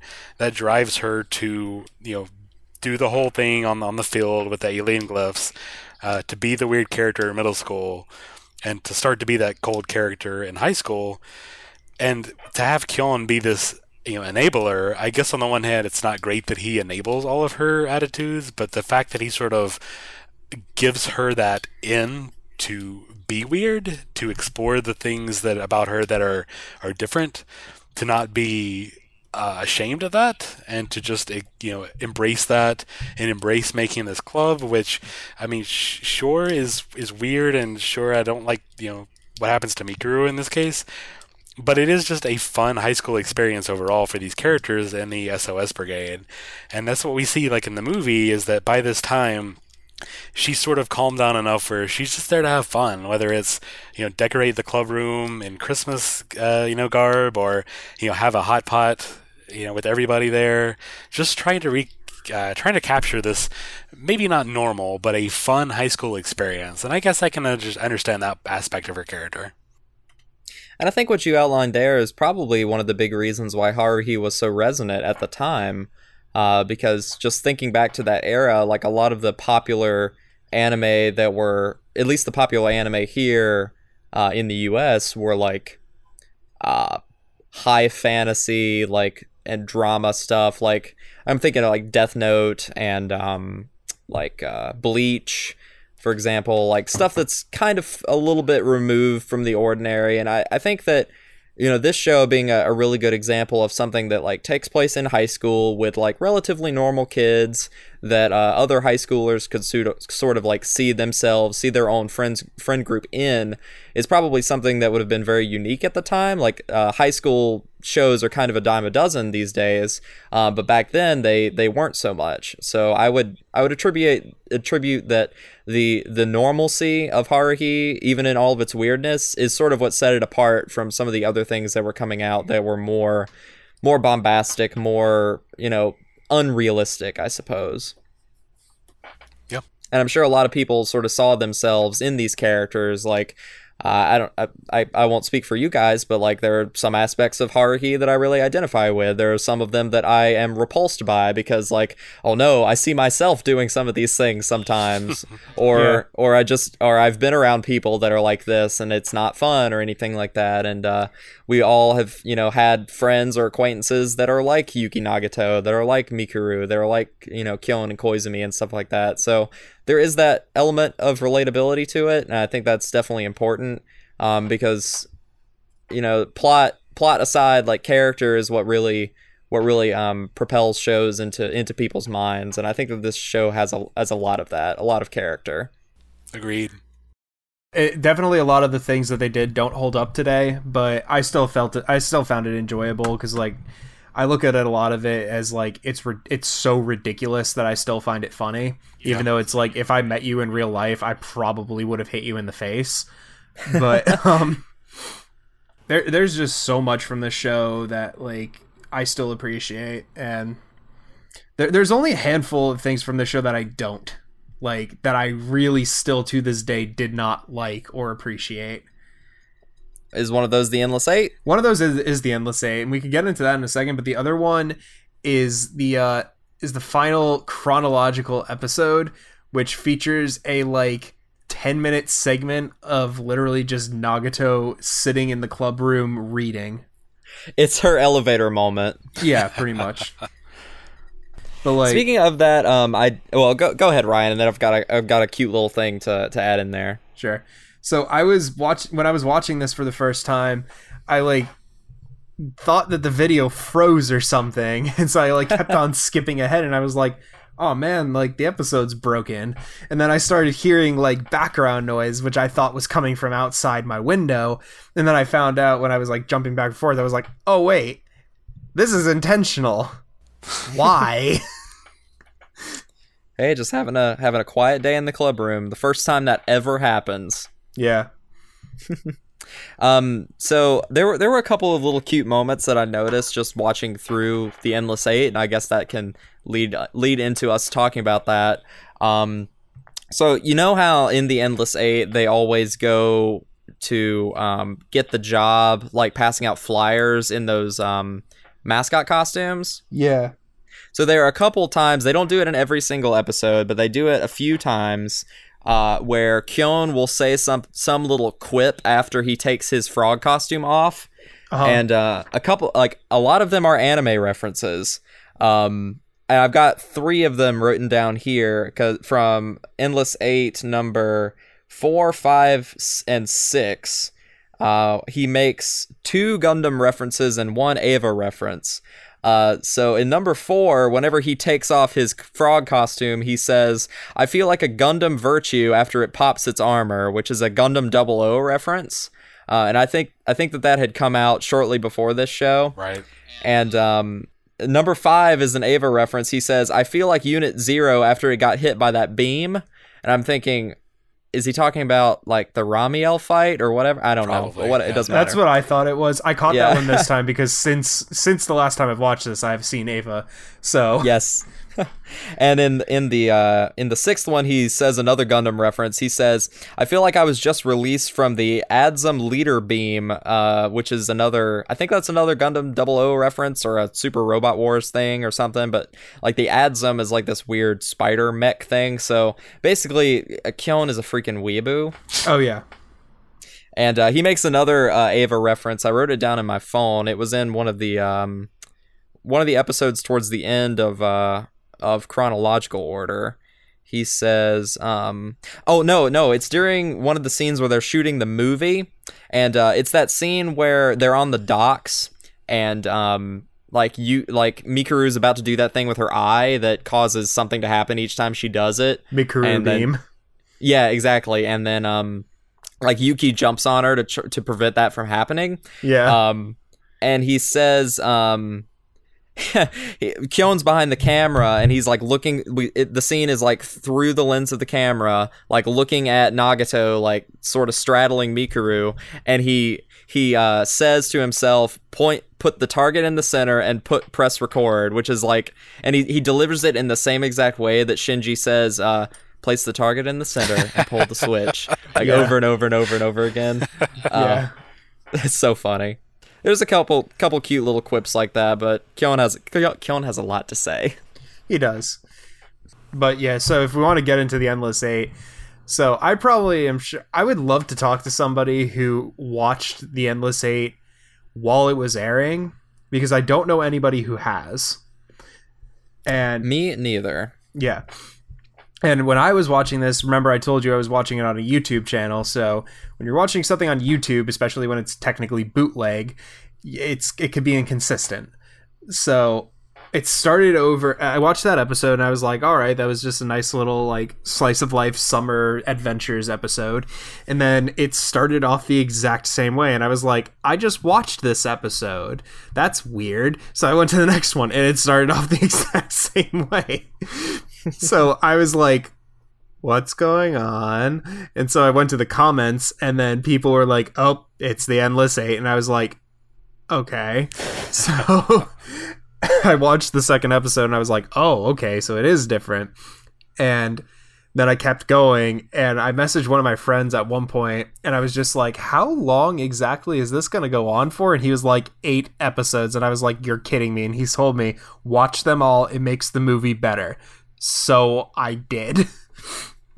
Um, and the funniest thing that I saw while I was doing this, when I was scrolling through the comments trying to figure out what the heck was going on, was probably one of the funniest things I've ever read on the internet. And I can't find it now because the original videos that I used are now gone because pretty much the moment Funimation got the rights, they got taken down Yeah.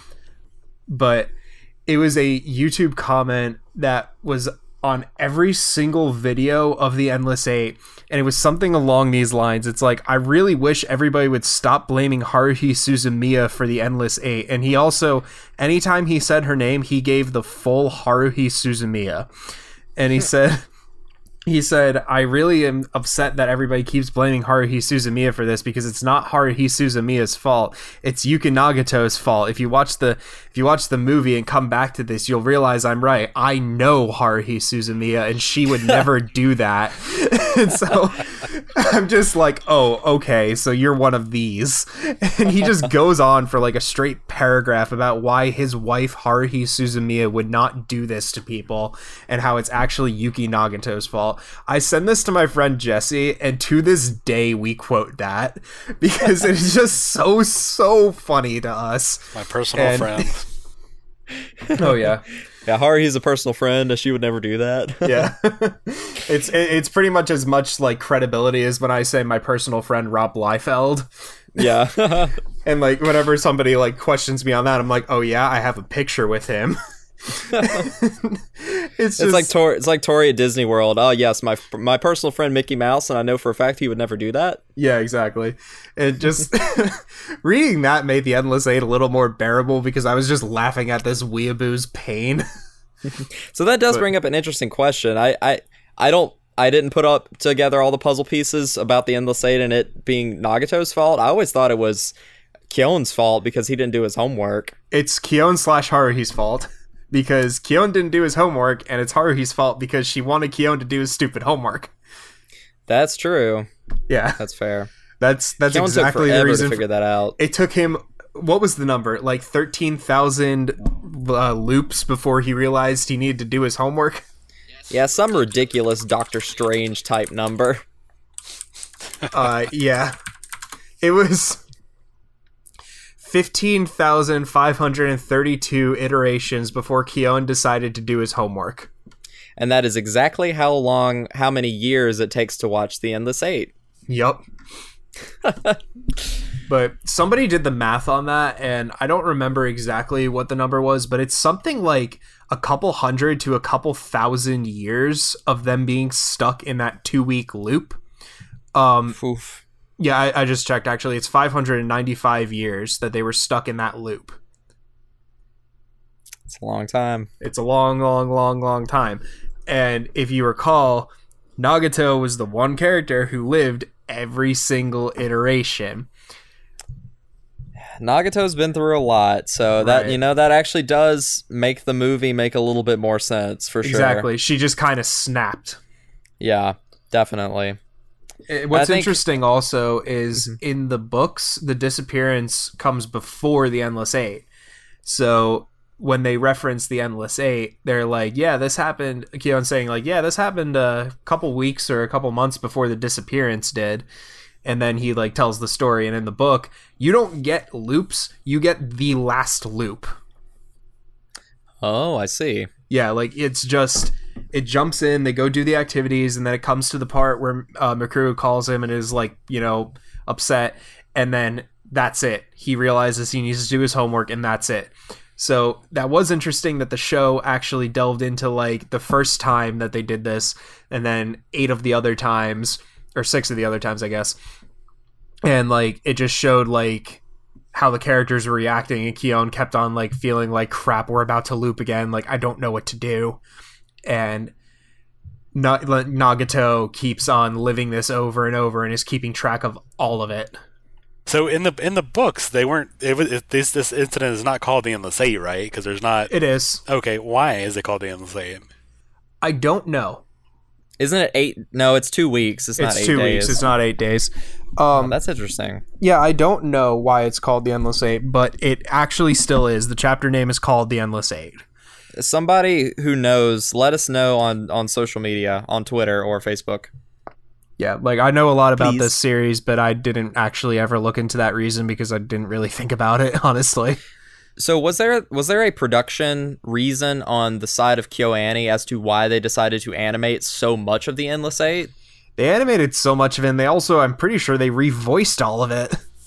They did because the the script is slightly different each episode. Just like I said with those like little little references, like it's it's different every single time. Yeah. Yeah, and the one thing that's consistent though is Kyonkun Denwa, which is Kyon the phone, and it's his sister Yes. every time his cell phone rings at the beginning. 言われんでも分かってる So uh, you're not familiar with any reason why they specifically went that direction? Uh, probably a directorial choice. Like I don't, I don't think anybody's actually spoken to it. Perhaps so. Maybe maybe it was a, te- a television thing as well because they were making this for TV, and I know that sometimes uh, TV can be strange to work with. Yeah. Um, so I don't know. That's just kind of my speculation. There's probably something out, some source out there that says why, but we're not familiar with it at this point. Again, if if you know of it, if you know of a production uh, thing out there as to why the Endless Eight was done in the show uh, like it is, uh, just uh, link us to it on uh, on Facebook or Twitter. We uh, really appreciate the other the info about it. I mean, as as I as I had said earlier, like the whole charm for Haruhi Suzumiya isn't really like the the trapping of the normal slice of life stuff. It's that these weird paranormal incidents are happening. So Yeah. having that happen, having them animate it, you know, it, we have season one is the weird broadcast order where things don't make sense. Season two is you're watching the same episode over and over again. You're not really sure why. I feel like it's just part of it, and we we consider the the uh, sort of the uh, I don't know, like AR stuff they were doing. Like they had set up a website, the AOSOSbrigade.com. Uh, when the movie came out, they did like a fake 404 for it. There's just a bunch of uh, weird things that go on in that that sort of link up here in real life, and I think that just adds to the charm of the series and really makes it what it is. Yeah, So what you, so what you're saying is that it is true Galaxy Brain to unironically love the Endless Eight. Yeah, Kind of. I mean, honestly, I don't, I, I don't, I don't personally have a problem with it. Like, I wouldn't watch all eight episodes, but I am glad that they exist because that's some cojones you got there to do eight episodes. That's the same thing, but as you said, it's not. They are eight distinct episodes with eight distinct animation and voice tracks. Like, so they, like they intentionally did this, and the the the sheer hatred from fandom is hilarious to me. I don't It's- even know it's if it's a- hatred because for me, like when when you're when you're rewatching it, I watch one, seven, and eight. I don't watch all the rest of them because there's no reason to. Um, that's what most people say. Is you watch the first one, you watch one of the ones in between because you get like how they're feeling and like the fact that it's a loop, and then you get the resolution. You don't need eight of them; you need three. But if you watch all eight of them sequentially, that's three hours of your life you just spent watching the same thing. Imagine Nagato having lived it for 500, 600, let's round it up, 600 years. Like, and then go watch The Disappearance. You'll understand. Yeah, you definitely bring a, a good piece of context to the story with that. Um, uh, definitely because it does make her her decisions in the movie make a lot more sense, and I think the audience can empathize with that a lot more if they themselves sat through the Endless Eight um, sure. and experienced that. Um, you know, as you do, and I think that anybody is who is interested in pursuing Haruhi Suzumiya should do that. Um, if you're if you're if you're really interested in it, if you're just kind of so-so interested in that, and and that sounds really unappealing to you, you might just want to pass on this show. Um, but I guess we could talk about a little bit of that in sort of our our closing remarks. But uh, Tobias, I think I think your point is is very is very um, very thoughtful, and I'm tend, I definitely tend to agree with that too. Because as a f- as a big fan of Hideaki Anno, I appreciate things that sort of go off the deep end and kind of slap their fans in the face a little bit, uh, because I think that keeps us humble, and we need that Yeah. more often. So um, I, I appreciate the the like like you said earlier, the sheer audacity of them to do I mean, that. the cool thing about it is you don't have to watch all Endless Eight. Like, don't feel bad if you can't sit through it all. It, they, it is interesting from a visual perspective, and it's interesting Yeah. that they did it. But I myself have not watched all eight episodes with full attention paid to them. I don't. I agree. No, that I they, hear you. oh, full not- attention paid? Hell no. Yeah, like But- I've been doing other things. I've had them on in the background just in case something changed. But yeah, like if you're already a little weirded out by it, if if the people on the internet have won you over that Endless Eight is horrible, at least watch the first one and maybe skip to the last iteration. But don't finish. Don't not finish the rest of the series because of the Endless Eight, especially if you like season Right. one.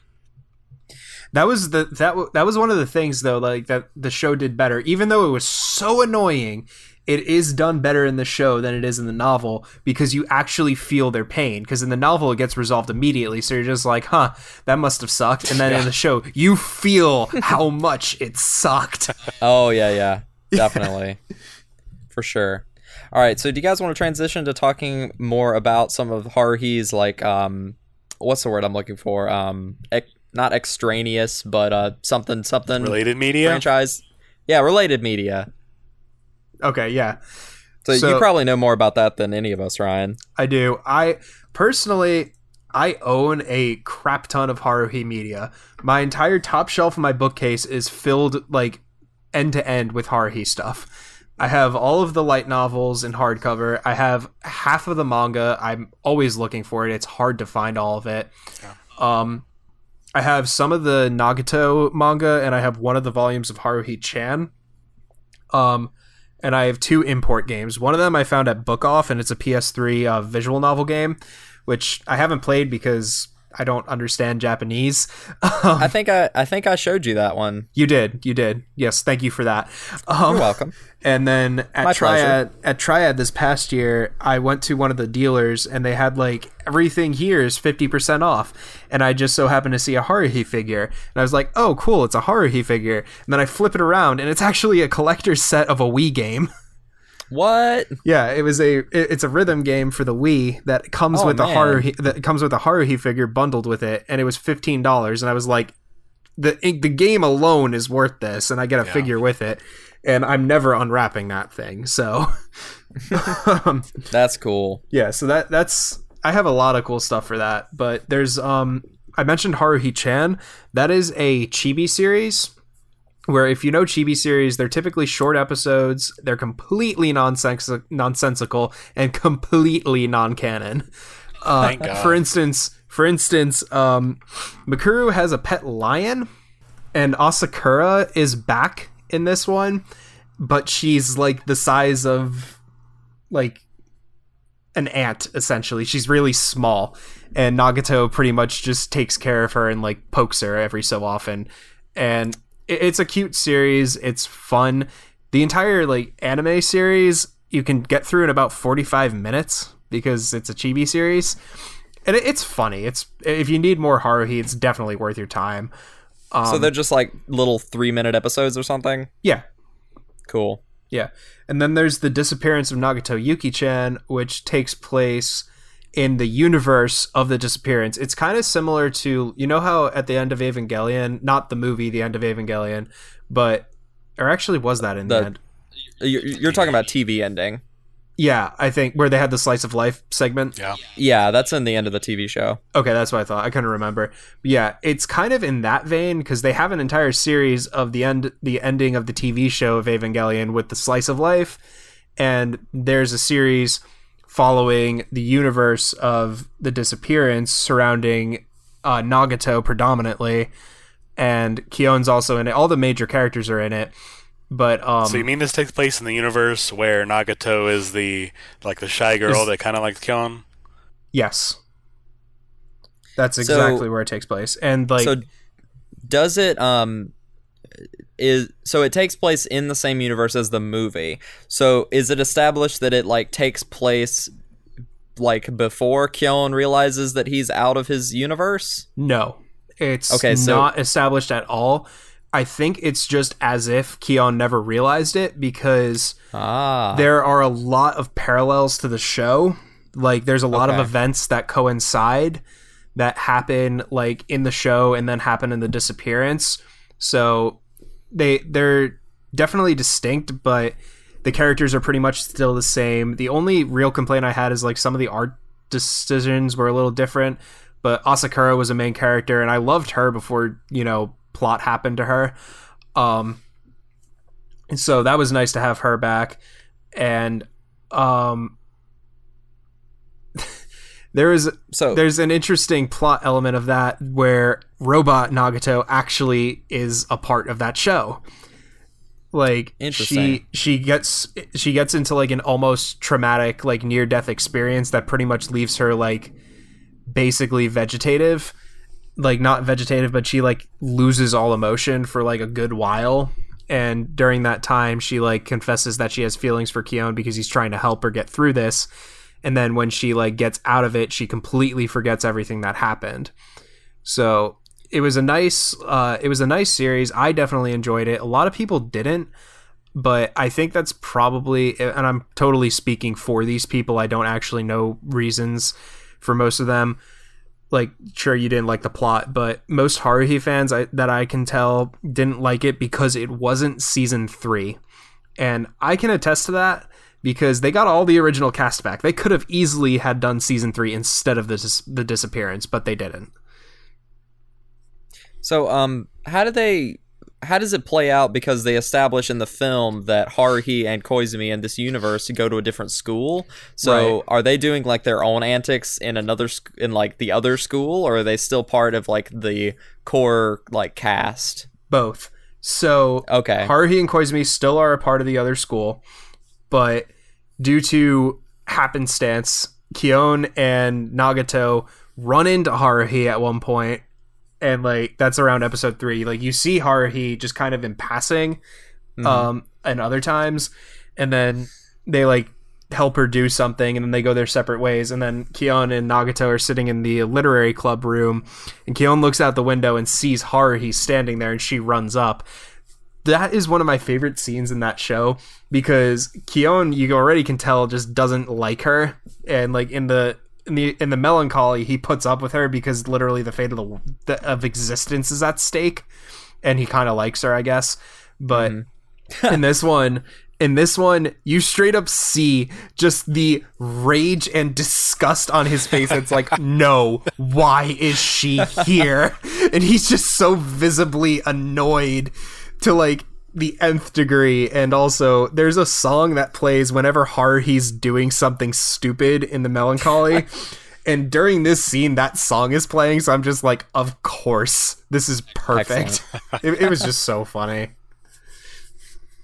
Yeah, But- so I, I've I've also heard that sort of uh, sort of disdain about that show not not being what people wanted it to be, but that doesn't mean that it is bad. So I'm, I'm glad to hear that you, as a as a big fan of this franchise, we were were very uh, satisfied with with what you got. yeah if you can get past the fact that it isn't season three it's very enjoyable Does it have the similar like tone as the rest of the series? Like, is Kyon still a narrator, or is it no it it kind of a completely different direction? it doesn't really narrate at all but nagato is the protagonist it follows it follows her it doesn't follow kyon Okay, so interesting. Yeah, that's a great show, and I honestly do recommend picking it up. And it's it's short. I think it's only twenty four episodes, um, and it has the entire original cast, both sub and dub. So it's really well done. Um, and the last thing I kind of want to mention about like expanded media, it's kind of funny to me. Um, I picked up a few packs of the Weiss Schwarz Haruhi set when it came out because I like art. Um, and I have those sitting in a binder. There are a lot of Weiss Schwarz cards that have moments that were never animated. So, like scenes from like the light novels. yeah. Or Oh, kind of the manga in a way because the manga did Mhm. finish. But yeah, it's kind of weird to me that they did actually print scenes that were not in the anime. Like when Haruhi goes and gets her past self for antics. Yeah, that's really interesting. It, they, they probably just like got the illustrators or whatever to be like, hey, make us some designs for these cards that we're gonna sell and make a million billion dollars on. Exactly. And they have a couple characters that hadn't appeared uh, in the show, but they do appear in the light novel. Like, slight spoilers there's another alien, there's another Esper, uh, there's another Esper organization. Like, there's pretty much a foil to all of the uh, protagonists. Mhm. And it's very interesting. Like, the later stories are really good. So, do we have anything else that we want to discuss while before we uh, sort of wrap up and do uh, Twitter questions? There's uh, one thing I wanted to uh, ask at least of Ryan because I know you've watched the, or rather you've read the light novels, and I've never really got around to it, but I've been wanting to.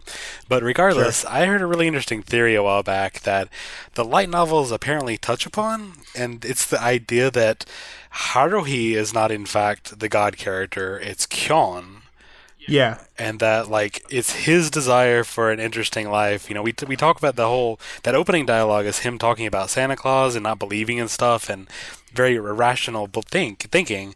But it is I feel like the, one of the reasons Kyon goes along with Haruhi so much is he really secretly likes the fun of everything. And we see in Disappearance, that's the major theme at the end, is that he chooses the old life because it's fun. So, Right. do you feel like the novels really leave it up to the viewer? Like, is Kyon really the god character and Haruhi is really just his instrument? The only um there's a few instances that I can definitely see that and like he's just using Haruhi as an excuse or like he sees what Haruhi wants and secretly wants it himself. Right. But the only exception to that is I'm going to mention the Endless 8 again because I feel like he wouldn't subject himself to that. so, At least not intentionally. yeah, unless he like really feels guilty about not doing his homework. Well, I don't think there's ever been a high schooler that's really felt guilty about not doing their homework. Let's be Yeah. fair. No. but no that's definitely that's definitely a uh, debated thing it's not like not too many people actually buy into it but i i can see it like it's it's definitely an interesting perspective like if anything Yeah, I mean, it, it kind of parallels the end, the end of the movie where he talks to Yuki and is like, "All right, if they ever take you away, I'm gonna tell Haruhi and and you know get you back and all that kind of stuff." I feel like that's Yeah. kind of even though even if he may not have deific power himself, uh, his will has created Haruhi, who is an instrument of chaos. So, I mean, I feel like that's a really interesting way to think about it. We see his Kyon as just this very sarcastic character, but you know, internally, he really he wants this stuff to happen too. yeah it's um yeah that, I, I definitely like that perspective it's fun to talk about but no i don't believe it myself All right, guys. So I guess here in closing, before we get to Twitter questions, I guess we'll just go around the table real quick and just give your final thoughts, like your final pitch, I guess, for this show. And uh, we'll go ahead and start with uh, with Tobias. Just tell us your, final thoughts about Haruhi in general and what you think uh, people should take away from it. So, watching it in 2018 for Fresh is going to be a little difficult because a lot of shows have built off of it and done kind of a maybe not better, but a, a a more palatable job. I feel like uh, KyoAni's later work, Love, Chunibyo, and Other Delusions, kind of hits a lot of the same notes. Although I'm not a fan of the way that show ended. I think Haruhi is a little better than that. But regardless, uh, I feel like this is still a show you should go back and watch if you're like an anime nerd at all. I would personally recommend watching it in broadcast or trying it in broadcast order the first time. And if you don't like it, move to chronological. Uh, I think based on your own personal taste, if you know that you don't like when shows jump around in, in a chronological timeline, then you know, of course, go for uh, you know chronological order naturally. But if if you like to be challenged, I would highly recommend doing broadcast. At least starting off, uh, don't skip the movie. The movie's really good. Uh, don't let Endless Eight and the discussion thereof turn you off to the series as a whole. Just skip over it if you don't like. But uh, regardless, I still think this is uh, as as burnt out as it has been in the community, it still is a very important show to everything as a whole. Ryan? So I fully acknowledge all the problems this show has, and anybody who ever like mentions it to me, I literally answer them like this: "You're completely correct, but I still love this show anyways." I think it's I think it's great to have shows like that because I, I definitely have some too. So Yeah. yeah, because We all- like we all have Tobias and I, yeah, Tobias and I were talking about it uh, just yesterday. Like I really love Vampire Hunter D Bloodlust. It's not an amazing movie, but I love it because it just panders directly to me. It's just something about it just speaks to me. And Tobias said he didn't really dig it, and uh, that's totally fine because I also acknowledge that it's not a excellent movie. It's just excellent to me. There's nothing. There is nothing perfect. Oh yeah, that's true. Not even not even Evangelion is perfect. Hey, Yep. hey, whoa, whoa, whoa. All right, this No. is this is third Impact Anime podcast. Keep that in mind. No, That's true. Austin. Oh, when Austin showed me when Austin showed me Evangelion for the first time, like I, de- I was giving him my thoughts as they were coming out, and pretty much every complaint I had, he's like, "Yeah, I know." Yeah, yeah, especially like some of those like animation quality dips there in the middle, like. Yeah. mm, but whatever. More so, I- more I- so, just the ending. But everybody who's a fan knows what happened. yeah, that ending is perfect. You can't. You got to fight me on that one. Like it's perfect. I mean, the But show ending. they're both perfect. Okay.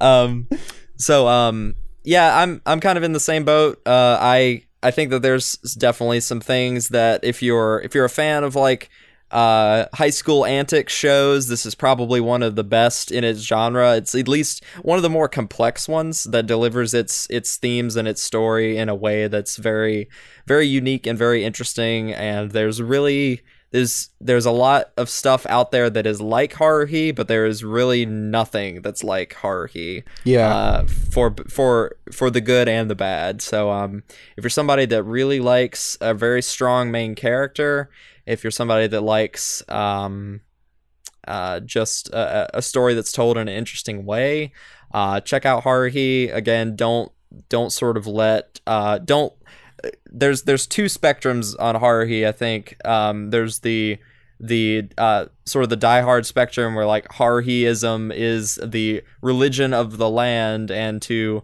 to say anything negative about our Lord and Savior Haruhi, either the person or the show, is just uh, blasphemy. And then there's also the people that are like, you know, this the show is is uh, too disjointed. It's really stupid. It was it was never that good back in the day. It's not good now. And I think the the real truth lies somewhere in the middle. So uh, don't listen to the to the internet fanatics. Just uh, if if Haruhi looks interesting to you, check it out, and definitely check out that movie because that's a really good movie. If you like Steins Gate, a really really good film to sort of c- capture some of the same ideas Yeah. uh, as as as Steins Gate. All right, Steins so, Gate's next on my list. There's one actually other Yeah. thing that I want to mention, and I'm kind of Yeah. annoyed I didn't bring this up sooner. But the music in the show is perfect. Yes, I was actually about to get to that with Oh, uh, okay, with my perfect. next with my next question in the in the closing questions little uh, area. So, um, for you guys, what do you think is the most iconic moment of the Melancholy of Haruhi Suzumiya, the TV series or the movie? Um, for me, I think it's probably um, uh, the the song that she sings uh, on stage in the bunny girl costume with Yuki. Uh, I just said the name of that song earlier. God knows. God knows. God knows. Yeah, that's probably to me the most iconic moment of this show is is God knows or um the Haruhi hair changing scene from like episode 1. Yeah, that's a pretty that's a pretty good one. Um, so Ryan, what is your most iconic moment from this franchise? uh, let's do Tobias first. Okay. Gee, there's a there's a lot. Uh, I, I like the hair changing scene. I feel like the most visually. Uh, the, the scene that pops out the most visually to me is the one from Disappearance where the presents p- like pour out and explode through the window, pushing Kyon out. Is another Yes. very Yeah. uh, visually uh, uh, stunning stunning scene to me. Uh, I I love the entire Day of Sagittarius three episode. Uh, all the like all the sci-fi scenes are hilarious. I love the little touches there for all their capital ships, and uh, I love that. And uh, yeah, and I think the opening home movie, just seeing that as a first episode, and I think that's perfect. Just it's it's goofy. Uh, they really portrayed how awkward these high school kids are trying to film something for the first time. Uh, Kyon's snarky uh, narration is hilarious, and uh, the little funny visual touches, the the special effects they try to do, like I think it makes it for me. Yeah, I would probably have to say the uh, Tanabata episode Mm. where he goes back in time and paints the field for young Haruhi. Oh yeah, that's a good one. Yeah, it, it showed like a lot of character moments. It gave a lot of depth into Haruhi and why she feels the way she feels. And it just shows how much he actually does like care about her. Yeah. And future Mikuru moments are always like great for me because they're interesting. Mm-hmm. So yeah, I like I like that was probably the most iconic one for me is when he went back in time and uh did that. And that and I'm I'm okay, so first of all, I'm really surprised none of you said the Hare Hare Yukai dance as the most iconic cuz that Well, that's not a moment, Is. Yeah, I mean, it's the most iconic thing. It's not really a moment. That's true. That's true. Um, I would say that's probably the most, the biggest cultural touchstone Yeah. of this, uh, for sure. But to um, kind of cut in uh, before we move on, Yeah. uh, Ryan, Ryan was talking about the future Mikuru movie uh, moments.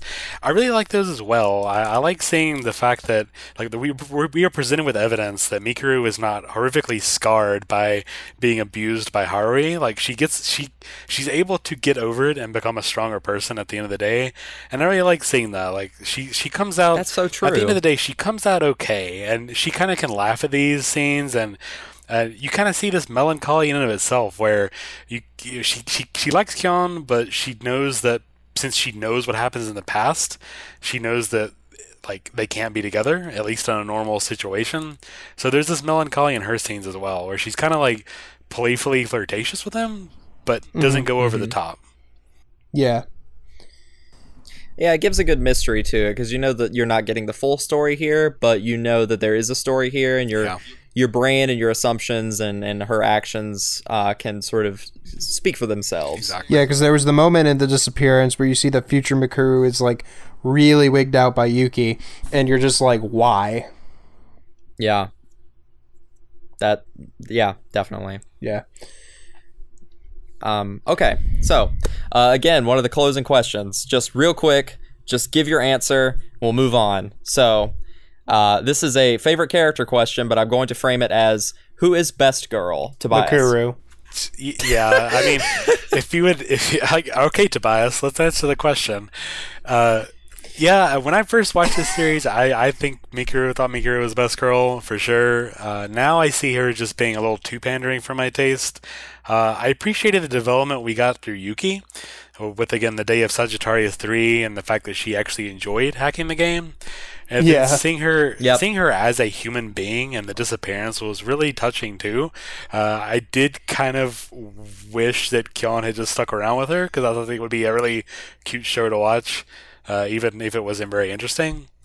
There is a show to watch about that. yeah, I, I I should pick it up now. I was I kind of blinked on it when it first came out. Uh, I thought it was going to be another chibi, crappy CG thing, but Nah. no, it's not. So I'm I'm glad to hear it. So I'll definitely go and check it out. Uh, I, I I liked a lot of characters. I thought each of the SOS Brigade was really interesting. Uh, I think my fan favorite definitely Tsuruya. Uh, the green haired Tsuruya? girl, yeah, the green haired girl that Yeah. just hangs out and laughs at everything. Yeah, she's great. She is me. Uh, yeah, no, I don't. It's hard to pick one particular character. I like them all, but I appreciate Yuki more now than I did then. I would I would leave it at that. Yeah, Yuki definitely has the best character moments. I'm picking uh, Sen as mine. Oh my god, of course. There you go. Shamisen is funny. All right, so uh, let's see. Oh, so another another question. Uh, which opening did you guys like better, the first one or the second one? First one, hands down. Yeah, uh, I barely remember the second one. Uh, the first one is just so iconic. Bouken Desho Desho is just so great, and Hare Hare Yukai, of course, is iconic as well. Oh yeah.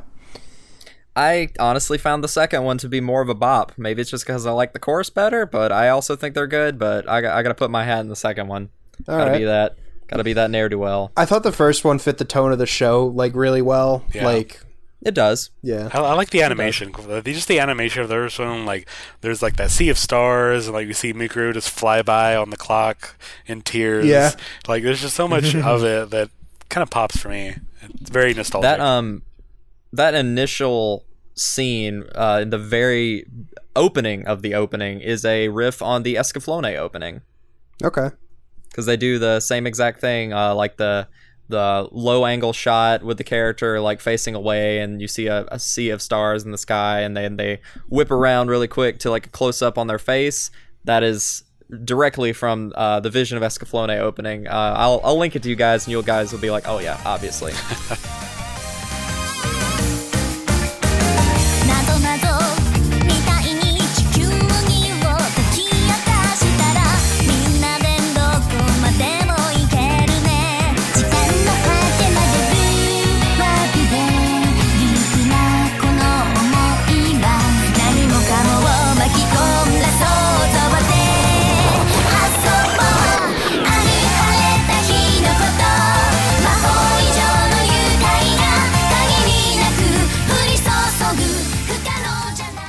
right, so I guess we can jump into Twitter questions here. Um, so our first Twitter question comes from our another cohort of ours from Sarah at Unique X Harmony on Twitter. Uh, is there a character that high school you totally would have hung out with? Uh, for me, most likely, the judging by who I was in high school, I would probably have hung out with someone most closely to Yuki or probably Kyon. I probably would have hung out with Mikuru and Koizumi because Mikuru reminds me of one of my friends who I was like, who's a really good friend still. And then Koizumi just, I feel like I would have met him at some point and just kind of hit it off. Yeah, uh, I mean, I would like to say Miku or Miku. Uh, I would like to say Yuki, but I feel like sort of her silent uh, demeanor would have made me thought that she hates me. Uh, like most, most people, you kind of have that default where you know, people don't talk to you, you kind of think, oh man, they gotta secretly hate me. Uh, I I would see myself as being a Kyon type figure, getting dragged around by somebody with a very more boisterous personality, which is pretty much what happened in college, uh, among a few other di different types of people. So it would honestly, uh, not really happy to say this, be Haruhi. Cool. All right. All right, so Tori asks, and Tobias, you kind you got you gave a pretty pretty good answer to this early on. Yeah. Why is Haruhi such a brat? Yeah, so like I said, like we we get the introduction with her character. She's really she's really afraid. That's really what drives Haruhi. She's afraid to be normal, to be lost in the normalcy. And she yeah, she does things which are pretty excusable. Yeah, she kind of does all that crap to Mikuru, but I think part of that is just the fact this is a 2006 anime with 2006 anime tropes. She is very much a tsundere character, and Mikuru is very much a Moeblob character. So we kind of have to consider this being a very just tropey show when we consider the, with like what they do. Uh, I don't feel like Haruhi's issues justify a lot of her actions, but I have to at least give it to her that she's making the most out of life. And I, I you know, if we were going with the idea of uh, Haruhi being a uh, an instrument wielded by Kyon, who's you know the real god in the situation, then it's a I don't know, like it would be a projection of his own desires for a high school life, uh, assuming you go with that theory. So she just serves a plot purpose in that degree. Do you have anything to add, Ryan? Nope. Me neither. All right. So we kind of already went into this, but Jeff asks, why was there a need for the Endless Eight other than to just say, heck you, audience, which I'm fine with that being the explanation. It, it gives better it gives better understanding of the movie in my opinion. Yeah, yeah, that's that's a very good yeah, answer. I don't I don't agree with the personification of being you know a, a heck you like an insult. Uh, I I feel like fans read those kind of things like this and the whole you know Evangelion ending as being insults from the creators to us. But I don't think they really are. They're just they're depictions in a very different way, and Haruhi really needs to be depicted in a different way to stand out. I hear you. Um, I was being a little bit crass with that because I I generally do agree um, with the way that you framed it. Uh, it's it's like a it's a it's a heck you, not necessarily a personal attack to the audience, but a heck you in the sense of subverting what you would normally Yeah. expect. Like heck your expectations, Yeah, exactly. Heck expectations. Austin. All right, so now we have a long string of Basil questions, Oh, but uh, boy. Here we Andrew's go. Here we go with the bullshit again. so we're, we're not going to answer all of them because some of them he kind of asks questions that other folks already did so um actually you know what let me do andrew from uh nos anime a favor and do his first because he, Yeah. he was a humble man and only gave us two Okay. uh, so Andrew from at nos underscore anime says, while Haruhi is definitely overbearing as a character, other similarly bullish characters, especially in shonen anime, seem to be allowed to get away without being so negatively remembered. Do you think there is a particular reason for this? Um, personally, I think that the reason for that is just it's a it's like a tone and setting thing, at least in some part, because Haruhi seems a whole lot more boisterous and like overbearing and bullish just because of like the world that she's in and the characters that are surrounding her. Like everyone except Haruhi is pretty chill and laid back. She's the only one that is sort of like m- like mucking things up for better or worse like uh, like um interrupting her quiet life um in a shonen anime there are probably a bunch of characters that are doing that and usually the stakes are higher and like the the stress level is much higher so i would say that is at least part of it do you guys have any other takes on that no, you pretty much said everything I thought. I do. Uh, the singular point here, the reason why Haruhi is considered so different than other character types, is simply because of Kyon. Because in every other show like this, the tsundere character is really, I mean, to be fair, almost a fetish character. They're there to Yeah. serve a particular archetype for a female character to have, most likely a romantic, you know, relationship with the main character. The main character is just a self-insert blank slate. But with Kyon, we see he very much has a personality and he very much is not happy with being bossed around like he is. Even if he is happy with it, even if he does come to terms with the fact that he really does care for her, he doesn't really uh, you know, say that in the text of, of his narration throughout the show. So I think that's really why we remember Haruhi as being like like she is, more so than other characters. Uh, I also feel like yeah, she goes a little overboard with her treatment of the rest of the characters, and they kind of just take it. Whereas other shows like this, uh, the the major tsundere character is just there to be, you know, hot cold with the main character, rather than actively bullies everybody else. So uh, this next question, Ryan, you kind of already went into a little bit, but maybe you can speak a bit more about it with a specific example. Uh, have y'all completed the novels that weren't animated? If so, what's your opinion on some of the additional tales about the gang? Uh, I have not done any of that. Uh, Ryan, if you've read any of the other stories, uh, what do you think about some of the other things that are like novel exclusive? Snowy Mountain Syndrome is one of my favorite stories. Um, it's so well written. I can just picture that would be the next thing they animate probably.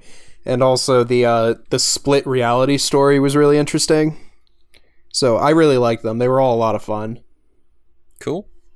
All right, now to to to Basil Basil's uh, tornado of, of questions. All right, so Basil at it's Basil time on Twitter asks, uh, considering the show was like an exploding sun, do you think people still really remember this show? I think the older fans remember it, but younger fans may have heard of it. They may have heard the Hare Hare Yukai before. That they might not know that it's from Haruhi Suzumiya. They might recognize that name, but they probably haven't actually seen the show. Hey man, Yeah. I'm not I'm not old. What are you talking about? I'm I'm hip with the kids. Come on. You like that My Hero Macadamia? Yeah, I love I, those uh. I'd be I'd be inclined to agree with that. I yeah, I mean, I, it it's it's a sign of the times. You had to have been there to really get the full brunt of Haruhiism. If not, then I mean, you still feel the after effects, whether you uh, understand it or not. But yeah, it's gonna be. You had to have been there, man. it's kind of like an Urusei Yatsura thing. Like, there's a lot of stuff that is sort of taken directly from Yatsura, but like, how many people of even our age demographic and, you know, needless to say, younger have, you know, really seen or heard of anything related to Yatsura itself rather than maybe perhaps recognizing who Lum is? Yeah, I would say Lum being would be more iconic than the show she comes from, as just like Haruhi herself is probably really iconic. Yep. Right. Uh, kind of got into this already. Do you think the show is still relevant? That's kind of a an int- a, a loaded question, I think. No, it's not relevant anymore, but it's still enjoyable. Yeah, I guess it's I, I I guess it's relevant. Yeah. I guess it's relevant to the context of the modern day, but as Yeah. it being like actively relevant and influential, not so much. Yeah. Yep, I would agree.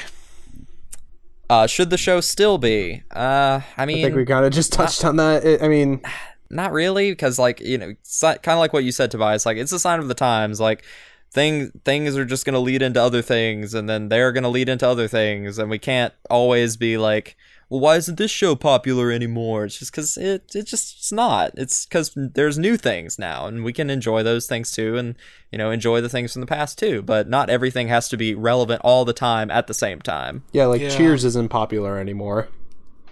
yeah. Uh, so what? Uh, we already kind of went over that. So what was Kyon's best quip? Do you guys have any in particular that you liked that you can think of? My my personal favorite from Kyon I relate to so much is I'm begging you, establish context before you start talking.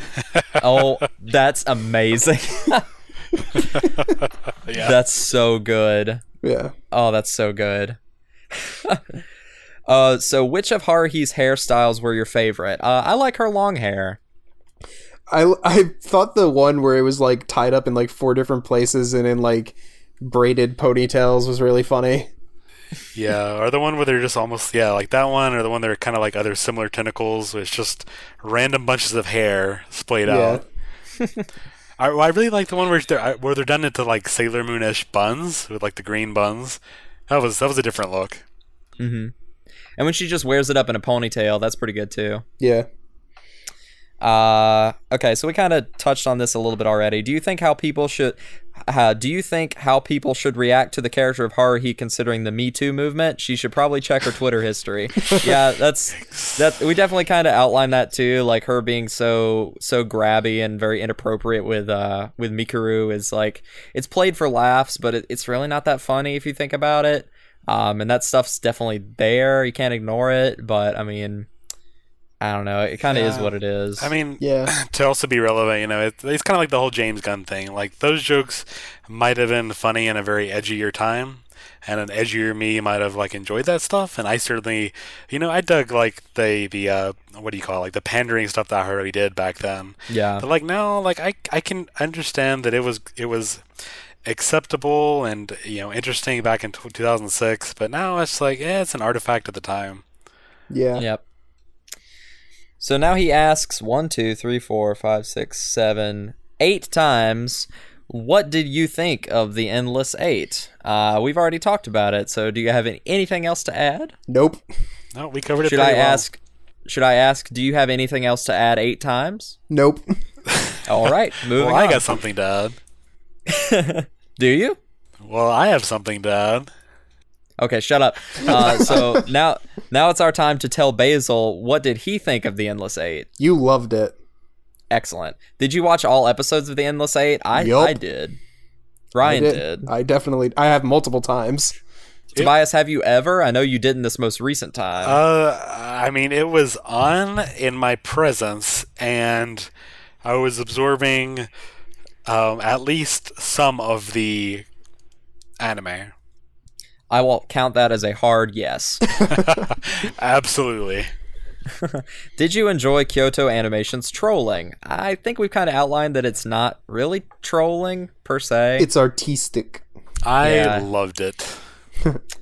Why aren't they giving us more Full Metal Panic? Sure, another anime studio is now giving, or at least gave us more, but come on, KyoAni. That's actually not true, because we just got a new season of Full Metal Panic, like, just a couple seasons ago. Well, yeah, and also this is a horror why is it not podcast. I haven't watched full many. yeah.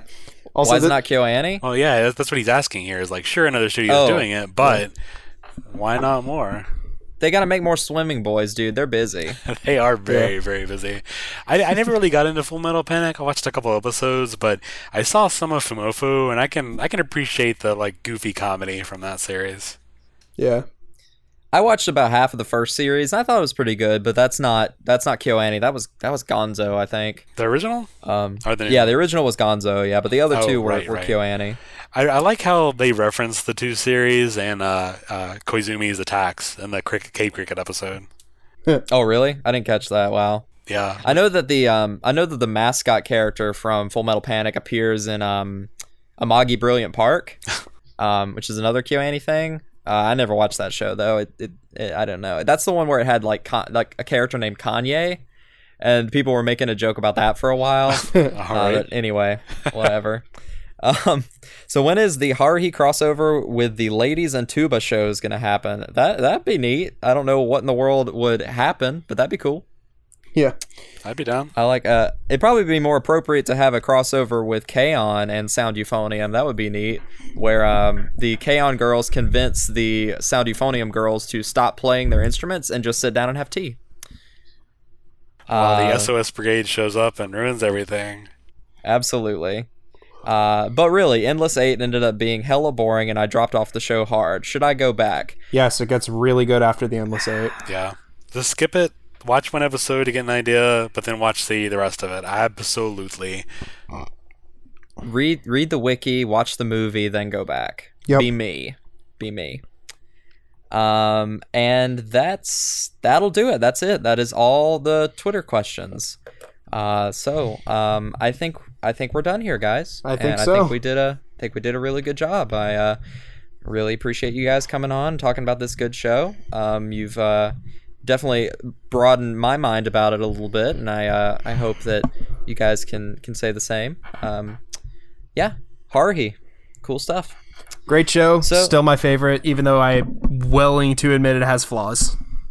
Yeah, I, I, really, I really enjoyed rewatching it here. It's been a while since I, I did so, and for being something so important to me, you know, ten years ago, it was a fun rewatch.